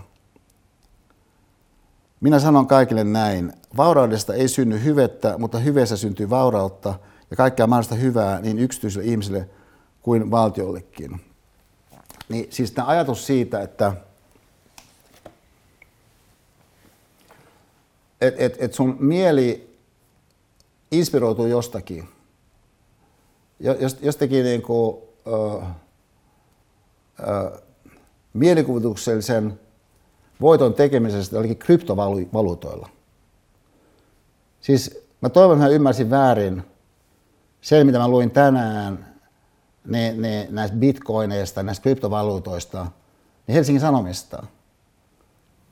Kun mä olin niin lukevina niin siellä, että no se oli tiedossa, että näitä ei voi käyttää siis maksuvälineenä. Mutta niiden niin sanotun louhimiseen käytetään energiaa yhtä paljon kuin Argentina käyttää. Ja että sitä louhintaa, äh, louhintaa tarvitaan energiaa näillä tietokoneilla, jotka rouksuttaa niitä kryptovalitoita, niin, niin niitä pyöritellään kehitysmaissa ja Kiinassa, niin aika lailla niin kuin hiilen voimalla. Jos sanoo, että, että kaikista mahdollisista tavoista, millä tämmöinen ihmiskunta niin, niin, niin voi tuhota itsensä. Jos sanoo, että kyllä tämä on niin aikamoinen, että, että, että, että, että käytetään energiaa niin, että, että, että ilmakehä tuhoutuu, jotta jotkut henkilöt voisivat jollakin spekulatiivisella valuutalla, mitä ei voi käyttää maksuvälineenä missään, niin tehdään voittoja. Jos siihen nähden kysyy, mikä on fundamentaalista, voi sanoa, no ainakin yksi, mikä olisi fundamentaalista, että elämä niin jatkuisi sata vuotta tästä. Ja, ja että et, et, et, tavallaan minusta toi ei ole ehkä sellainen asia, josta ihan niin kauheasti debatti tarvitsisi käydä, mutta kun hankaluus on se, että niissä välittömissä tilanteissa, mitä syntyy, niin ne välittömät tilanteet itsessään – niin, niin e, synnyttää erilaisia sellaisia kissahännän vetoja, erilaisia niin, niin, toinen toistaan kummallisempia ulkoa katsoen, hullunkurisuuksia. Jos sitten tietysti ihmisen myöskin kaiken näköiset viheliäisyysvoimat niin, niin kun saa momentumia. Et, et kaiken sen seurauksena sitten, kun menee johonkin semmoiseen ihan toisenlaiseen ympäristöön kuin missä itse elää, niin kenties sä näet tähän kokonaislogiikkaan, joka on fundamentaalista. Tässä tapauksessa vaikkapa siihen, että mitkä kaikki voimat voi yhtäkkiä viedä aika hullunkurisesti sitä kokonaisuutta niin aika kummallisiinkin suuntiin. Niin vaikka jo, jo, jonkun piipputelineen voimalla. Ja, ja että et, et tavallaan se ihmisenä olevuuden symboli, äh, herkkyys, ja, ja sen inhimillisen järjestyksen mukana kaikenlaisiin eh, kummallisuuksiin lumoutuneisuus, niin voi aiheuttaa sen tilanteen, että ihmiset täysin irtautu siitä, mikä on fundamentaalista. Että jos katsotaan Pohjois-Amerikan Yhdysvaltoja, tai siis maailman johtava valtio, joka siis edelleenkin keskeiseltä osiltaan sisältää niin, niin, äh, sen tilanteen, missä valhe on keskeinen tekijä koskien presidentin vaaleja. Se on aivan henkeä salpaavaa. Jos joku on fundamentaalista, niin se, että vaalijärjestelmään voidaan luottaa, ja jotta siihen voidaan luottaa, ihmisten täytyy tunnustaa se tosiasia, että mikä se vaalin tulos on, kun se on tehty. Ja äh, siis tämä Ketosen kysymys tässä mielessä, huomatkaa, niin on näennäisessä ristiriidassa sen prinsiipin kanssa, mitä me alkuosassa tätä kokonaisuutta tarkasteltiin, siis viipyvyytenä, äh, mielen kuljeskeluna. Jotka tavallaan muistuttaa siitä, se meidän aikaisemmin keskustelu, että kaikenlaista voi ilmetä. Sellaista, että, että sun on hyödyllistä antaa sun mielen mennä mukana siihen johonkin kaikenlaiseen. Mutta loppujen lopuksi kuitenkin pitää pystyä kysymään itseltä ja toisilta siinä kokonaisuudessa, kokonaisuudessa minkä sä jaat toisen kanssa, mikä tässä on fundamentaalista. Et, et mikä on fundamentaalista, kun elämme tätä, tätä korona-aikaa. Että sulla on kaiken näköistä, joka on inconvenient. Ja sä kenties oot jossakin suhteessa huonommassa tilanteessa kuin toinen, mutta mikä on fundamentaalista? Niin on siis mahdollinen kysymys. Ja, ja nyt tämä, tämä, tämä kysymys tota, ää, mie- mielessä, niin, niin mä, mä haluaisin tota, ää, enkö sano kaksi asiaa. Yksi asia on, on, ää, on, on yhtäältä niin se, että, että kun mä mainitsin, että, että se 70-luvun ää, Helsingin yliopiston filosofian laitos oli valtava mahtipaikka juuri siinä kauniissa muodossa, mitä mä koen, että tämä, tämä, tämä alastalon salissa joltakin osin symboloi. Niin, äh, mutta sitten kaikenlaista tapahtui. Ja sitten mä jätin Helsingin yliopiston filosofian laitokseen. Ja, ja äh, mä koin, että mä en halua olla missään yliopistossa, koska mä koin, että mä pystyn elättämään itseni yliopiston ulkopuolella ja, ja toimimaan semmoisena filosofialla, kun mä haluan toimia, siis puheen kautta – oikeastaan paljon paremmin niin, niin, yrityksissä, organisaatioissa, Pavos-seminaarille meneillään silloin, me järjestettiin itse tilaisuuksia niin päin pois. Et mä tarvitsin sitä mun mielestä yliopiston kaventavuutta. Mutta sitten tekninen korkeakoulu ja, ja, ja Raimo Hämäläinen niin, niin, äh, keksivät sen idean, niin mä tulisin Otaniemeen, joka sitten 2001 toteutui. Ja, ää, ja nyt kun mä ajattelen taaksepäin, niin onhan se tekninen korkeakoulu, systislabra silloin, ja, ja sitten te, te, tuotantotalon laitos, missä mä oon ollut, niin sehän on ollut mulle tämmöinen toinen mahtipaikka. Ja, ja just tässä kaunis mielessä, mutta sitten on vielä kolmas mahtipaikka. Ja tämä kolmas mahtipaikka liittyy siihen, että et, et, et, et, et, jotkut jutut, mitä sun elämään tulee, jotka rikastaa sua – niin voi olla sellaisia, että sillä hetkellä, kun sä rikastut siitä, niin sä aika lailla tiedät, että sä rikastut siitä, mutta sitten voi olla, että sä hanaat tosi paljon vastaan. Ja niitä erilaisia syitä, miksi sä hanaat vastaan, niin voi olla jälkeen tosi vaikea edes tajuta, miksi sä hanasit siinä vastaan. Mutta yleisesti ottaen mä sanoisin, että se, se perusristiriita syntyy siitä, että, että, että mihinkä joku ihminen funktionaalisessa mielessä tähtää, mikä on niin se suoriteavaruus, mihin hän on suuntautunut usein on ristiriidassa sen kanssa, että mitkä on sitten sen äh, lähielämän niin, niin, äh, velvoitteet, vaatimukset ja mahdollisuudet, erityisesti jos siellä on lapsia. Ja näin voi syntyä sitten semmoista jännitettä siihen lähielämään, että sä et tajua, missä mahtipaikassa olet kasvun kannalta de facto vaan sä haluatkin sit singahtaa johonkin sun kannalta iisimpään ympäristöön. Koska se, se iisimpien ympäristöjen kanssa elävyys, niin sehän on myöskin niin tämän, tämän virtuaalimaailman valtava lupaus. Et, et joka kerta kun sä avaat sen Instagramin, joka kerta kun sä avaat minkä tahansa so, näistä no, so, somesovelluksista, niin jollakin tavalla lupaa jotakin sellaista keveyttä, että sä pääset sinne aallonharjalle, joka on jotakin toista kun missä tilanteessa olet siellä paineen alla, niin perheen sisällä. Niin tästä näkökulmasta, niin mä haluaisin niin tällaisella äh, runolla päättää. No, tämä ei ole mikään mestariruno. Et mä en ole sen erikoinen runon lukija, ollut runojen lukija, niin kuin mä sanoin, ja, ja vaikka mä oonkin Raakel Liehua lukenut joka päivä – käytännössä niin muutaman vuoden tässä. En mä, en mä silti niin mielestäni ymmärrä ikään kuin runoutta kauhean hyvin. Ja, ja tota, Mutta sitten mä aloitin myöskin tehdä sillä tavalla, että kun Pipsa usein tulee myöhään, myöhemmin kuin mä nukkumaan, että mä lähetän häneltä, jos, jos hän ei ole tullut sinne samana kuin mä, kun mä oon mennyt, niin mä hänelle lähetän, lähetän sen niin kuin tekstiviestin. Ja että koska mä oon yksi näistä, jolla on se huono tapa, että mä vien kännykän sinne mun sängyn viereen. Mä käytän sitä siis herätyskellona. Ja, ja, ja tota, mä, mä oon nyt kirjoitellut näitä, en mä tiedä, onko näitä tuhat. Siis joka päivä no, joskus on pidempiä, joskus on lyhyempiä. Ja, ja, ja tota, ää, niin, niin, ää, niin viime yöllä mä kirjoitin kello 1.47 seuraavasti. Kun nyt elämäni lähestyy loppusuoriaan, näen kirkkaammin ja kirkkaammin, kuinka ääretön on sinun viisausrakkautesi ollut. Transformatiivisena voimana, pohjoisnapana vipur, vipurivoitsiville esulihevosille. Mihinkään en olisi päässyt, mitään suurta saavuttanut, saavuttamisen arvoista. Jos ei taivaan isä olisi lähettänyt sinua ainokaistaan, kaitsemaan tätä lammassutta, tahdon kameleonttia.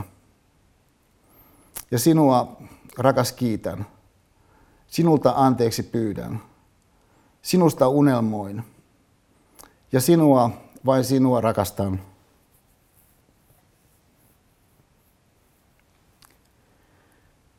Kun viimeinen suora päättyy.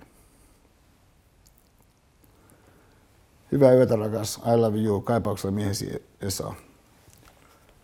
Siis on tämä ajatus siitä, että se sun kasvun mahtipaikka, se missä se kaantoalto on suurin, niin se voi vaatia sulta niin kuin oikeasti sellaista incremental mindset tekin mielessä. Sellaisia asioita koskien, minkä nähden niin, niin hyödyt ei ollenkaan ole tullut sulle niin kuin mieleen, koska ne koskettaa sua inhimillisessä mielessä niin syvältä. Ne haasteet vaikkapa välittää jostakin toisesta ihmisistä semmoisilla tavoilla, mitkä sulle tule mieleen, jotka sillä tavalla sulle luonnollisia, mutta jotka ennen kaikkea eivät ole jotenkin suorituksellisesti, ei nautinnollisia, eikä myöskään jotakin gloriaa synnyttäviä. Niin, niin, niin, niin se on mihin mä tämän, tämän meidän alastalo, alastalon salissa kokonaisuuden olisi halunnut päättää ja taas kiittää niin, niin, tästä keskittymisestä läpi tämän, tämän kokonaisuuden. Nythän me jatketaan tästä eteenpäin niin, niin, ilman taukoja joka keskiviikko, että, että mä odotan äh, innostuksella, että näemme jälleen äh, viikon päästä. Ja nythän tässä on vielä mahdollisuus noihin sivuhuonekeskusteluihin, että, että, että heitäytykää sinne joksikin aikaa. Ja sama koskee myöskin webinaariosallistujia. Mutta kiitoksia tästä ja parhaita jatkoa ensi viikkoon. Ja kestäkäämme koronaa yhdessä.